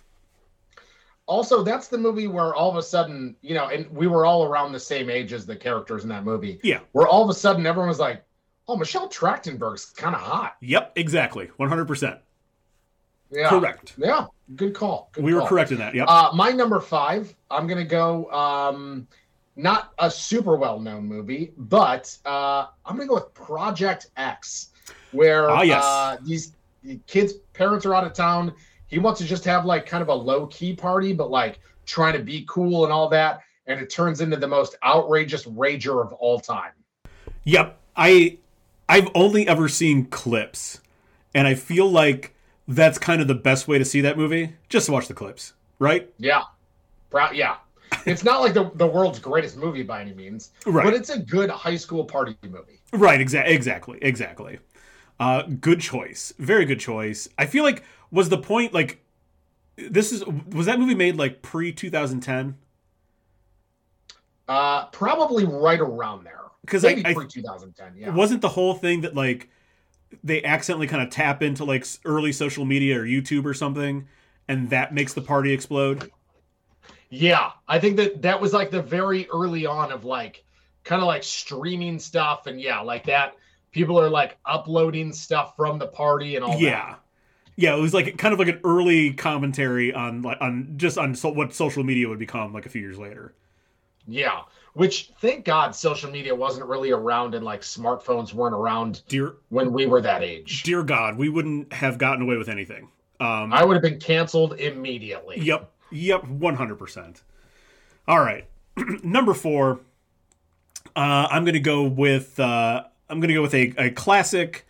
I think. Um, I think a, a millennial classic is what I'll call it. Mean Girls. Got to have Mean Girls on this list. Um, probably. Probably the last. The last time that um, that Lindsay Lohan was truly in in peak form, both acting wise and looks wise. Um, because Yeah. whole it didn't take long after this for things to go awry. Um, but just a just a quality a quality all around movie. We do obviously have some great party scenes. Um, you know, we have some blow like just thinking like the the small party with the cool moms. Um, the, like just everything about this movie is classic. Even as again, like I think um, I think that this movie gets like a little bit more love than it necessarily deserves, but it's still fucking great. Like there's still great characters in this movie. Uh, also, uh, shout out my all-time favorite, uh, you know, top. I guess like my all-time crush, celebrity crush, Lacey Chabert. Oh, dude, yep, yep. She's she's fantastic. I would I've, All-time number one right there. It's been that way since I was 19 years old. Uh, exactly. Yeah. Yep, Shout out to her. exactly. Gretchen Wieners trying to make fetch happen. Yes, yes. Uh, for number four, I'm going to go to a, a movie very similar to Mean Girls, I feel like, but uh, like 15 years earlier. I'm going to go Clueless. Very nice. Very good call. Um, I still remember, you know, big party in there, uh, rolling with the homies. Yep. Um, yeah, great movie. Uh, Paul Rudd hasn't aged, still looks the same as he did back then. I, I don't know what this guy does, but I need some of that. You, Paul Rudd probably like Paul Rudd probably like once a year just like eats a live baby, and that's his Something. dark secret. Yeah. Also, um, super creepy looking back at it that he gets together with basically his stepsister. Yep, a little bit. I I, Mm. I I mean I understand like they're not like. I, I, They're not like blood related, but it's still weird. it- it- correct me if I'm wrong. They didn't really grow up together, right? Like they've they've only known each other a couple years or whatever. Correct. So I think it's okay if they had like if they had been like essentially been like from age five onward, stepbrother and stepsister. Now you're getting into weird territory because blood or not, you have grown up with this person. You know what I mean? Yeah. That's yeah. I don't know. We're getting into some weird territory with that one, but yes, Yeah. love it. Good call. Um, But Alicia yeah, good high Silverstone. school party movie. Yeah, absolutely. Uh, What my you got for number three? number three got to go with it. Another another uh, i guess another millennial classic super bad. Um had to go Yeah. super bad. The little dorky kids trying to lose their virginity. Um at at at least i think there's at least two like sort of major parties in this movie. Um and uh, like kind of remembering the very very particular the party scene where they sing um it's a it's a fucking who song where uh, Michael Cera lies and says, "Oh yeah, like I'm this great, I'm this like great budding singer," and um, he gets challenged to sing a song, so he sings this Who song, and it's terrible but like great at the same time. Um, I, I I just I love I love that era in particular. Love that era of uh, Jonah Hill and Michael Cera too. They're fucking fantastic. I feel like I could be 70 years old. I'm still watching Super Bad. Oh, for sure. For sure. That yeah, that movie won't ever go. So I'm gonna flip mine. Instead of number three, I'm gonna give you my number two. My number two is Super Bad. Oh, okay. Um, Perfect. And yeah, it, I feel like it's it's such a good movie. There's so many just funny ass parts of that. And uh, my stepson Dominic, who is 15 years old, um, he decided to buy like some stuff for his room online. Um, he got like an American flag that he wanted to hang in his room. He got an Italian flag that he wanted to hang in his room. He has also a third flag. It is uh, Mohammed's driver's license from uh, from Superbad as a flag hanging in his room right now. Awesome. Um, awesome. Yeah. And it, it, it just always cracks me up. Like, why would you name Mohammed? Uh, it's the most common name on the fucking planet. Read a book sometime. it's just, God, everything about hysterical movie absolutely has to be high on the list. Yeah, I'm with you. For sure, dude. For sure, 100%. God, that is Dom. Dom gets some points there. Dominic gets some points yeah. there for sure. Yeah. All right. All right. So what uh, you got at number two? Number two, I got to go with the OG. Um, the one that they've remade, and obviously uh, a lot of these party movies owe a lot to it. Got to go with the original House Party, Kid and Play. It's a it's a it's a very solid movie. It probably would mean a little bit more if we grew like if we grew up in the 80s and or if we were black might mean a little bit more but it's still a, dude it's still a good movie. It's still a very good watch. It's a i want to say it's a really quick like 89 or like 93 minutes something like that. Like it's a quick breezy funny watch. The movie's still great. Terrific movie. Uh they were just in a super bowl commercial. Yep. Yep. And at the end the guy knocks over uh the thing and it's got his his old hairdo, Hair, that, yep. that super high hairdo thing yep. that he had. Um, yeah, yeah, great call on on House Party. Got to do it. So, uh, so my I had super bad for number two, so I'll give you my number three. Can't hardly wait. Oh man, good call. Good call. Jennifer Love Hewitt. Um, you know what? So Dave Janis, who we both know, mm-hmm. still throws out the line sometimes of uh like the the main tough guy in the movie when like he gets embarrassed and everyone's looking at him and he kind of looks around and goes, "I'll kick everyone's ass in this room right now." Yeah. uh, yeah, terrific movie. Love it. Um, yeah, gotta be on there. Uh, solid party scene at the end. Uh, Seth Green in a hysterical role yep. in that movie as the guy uh, with like the ski goggles mm-hmm. and like the outrageous outfits. Yeah, awesome. Can't hardly do. I forgot about that one. That's a that's a great choice. Excellent choice yeah. though. I'm wondering if we're gonna have the same number one here. Probably, and I think it deserves to be the number one, in my opinion. So, American Pie. Yes. Yeah, 100. percent It deserves yes. to be number one. It, it has got to be number one. First of all, uh, it coined the term MILF. Yep. Yep. No, no one really had heard that term before, right? Coined the term MILF. Um, like much like Dazed and Confused, kind of launched the careers of some people. A lot of people. Right? Oh, for sure. Tara Reid, Stifler, which I don't even care what his name is. His name is going to be Stifler, Stifler in yeah. movies from now on. right? Uh, Jason Biggs, no one knew before this. Mm-hmm. Um, you know, it, it kind of uh, kind of helped uh, with Thomas Ian Nicholas kind of get back. You know, he he had Little Big League and that King Arthur kind of movie, yep. but this kind of vaulted him into I'm getting older and I'm going to take on right. Some, Gonna do some adult some roles, better yeah. roles. Um, yeah, and American Pie, awesome. American Pie Two, awesome. All the rest, nope. Don't need to see them. You don't need to see the rest of them. You don't yeah. need to see them. The the first the first one especially is fantastic.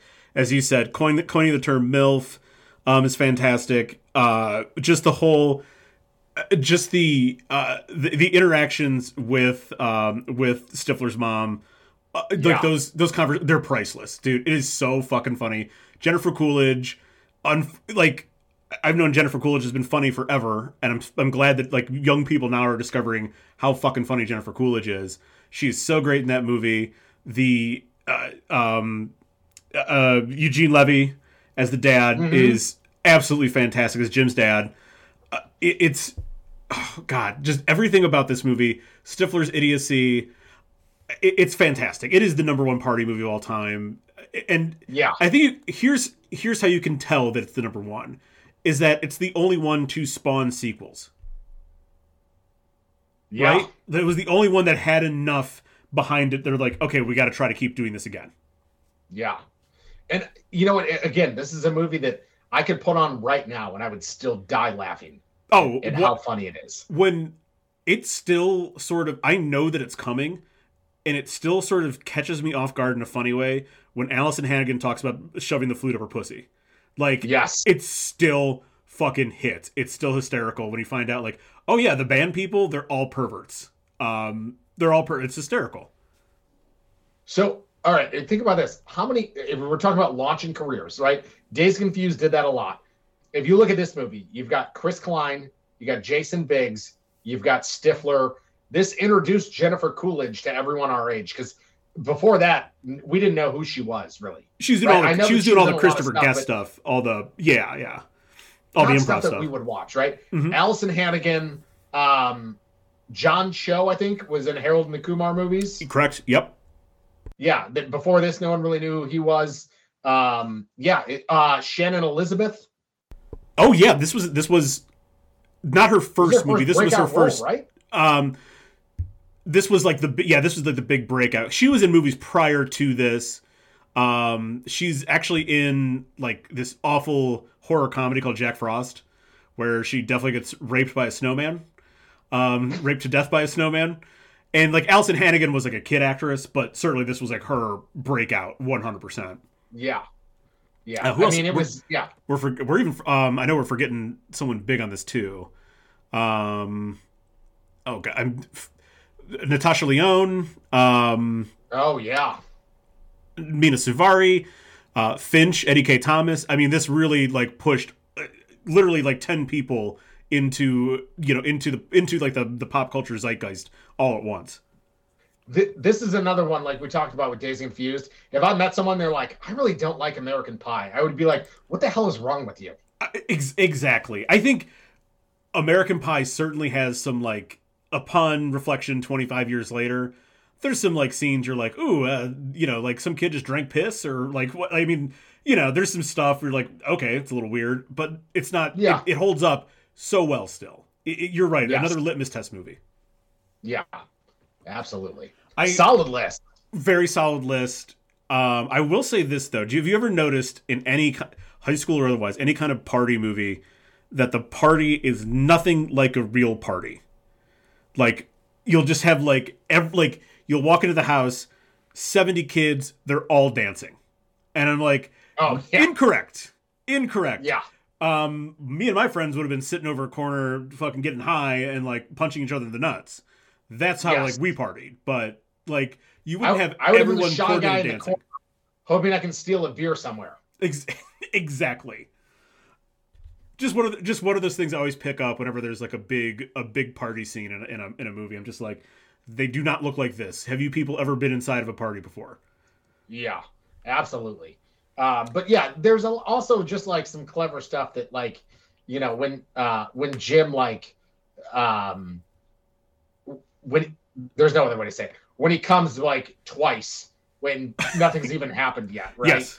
Uh, you know, the apple pie scene, at, you know, American Pie, where the, the name came Yep. from, like that's insane. Like just some of that stuff where you're just like, oh my god. But I mean, just funny as fuck. hmm God, it's such a fucking great movie. Um, yeah. fucking love it. So, I don't know. Any any final thoughts here on Dazed and Confused before we wrap up? You know, I think that we've uh, we've been through uh, through most of it. Um, I think that my my final thought is, um, I wish I had the Emporium when I was that age. Uh, I still think that the Emporium is, to me, this just mythical, amazing space that I would give anything for. I I I'm with you on this, and I'll add to it. I I wish when I was that age, um, no adult had any concern for my well being, because I could have just gotten away with anything I wanted to.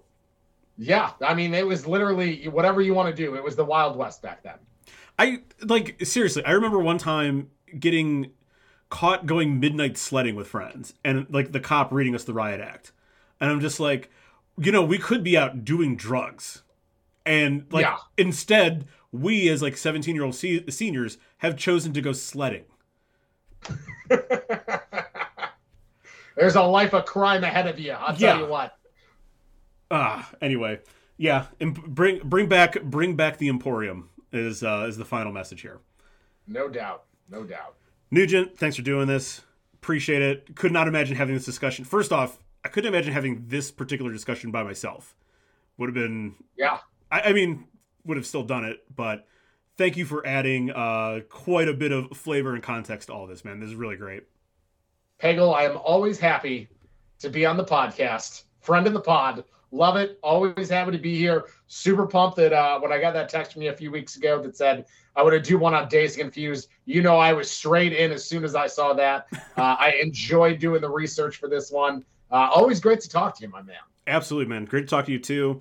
Uh, thanks everyone out there for listening, downloading, subscribing.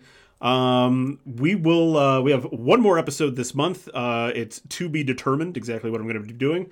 Uh, I got to get into contact with some people, but we have one more episode coming out this month, and uh, that'll wrap it up. But I think um, I can already tell so far, Nuge, this is the highlight of the month for me. I love talking about this movie. Love having discussion with you. It was fantastic. Why don't you uh, lead us out of here? All right. I will end this in the only way that we can. In the words of Slater, chicky later, chicky later.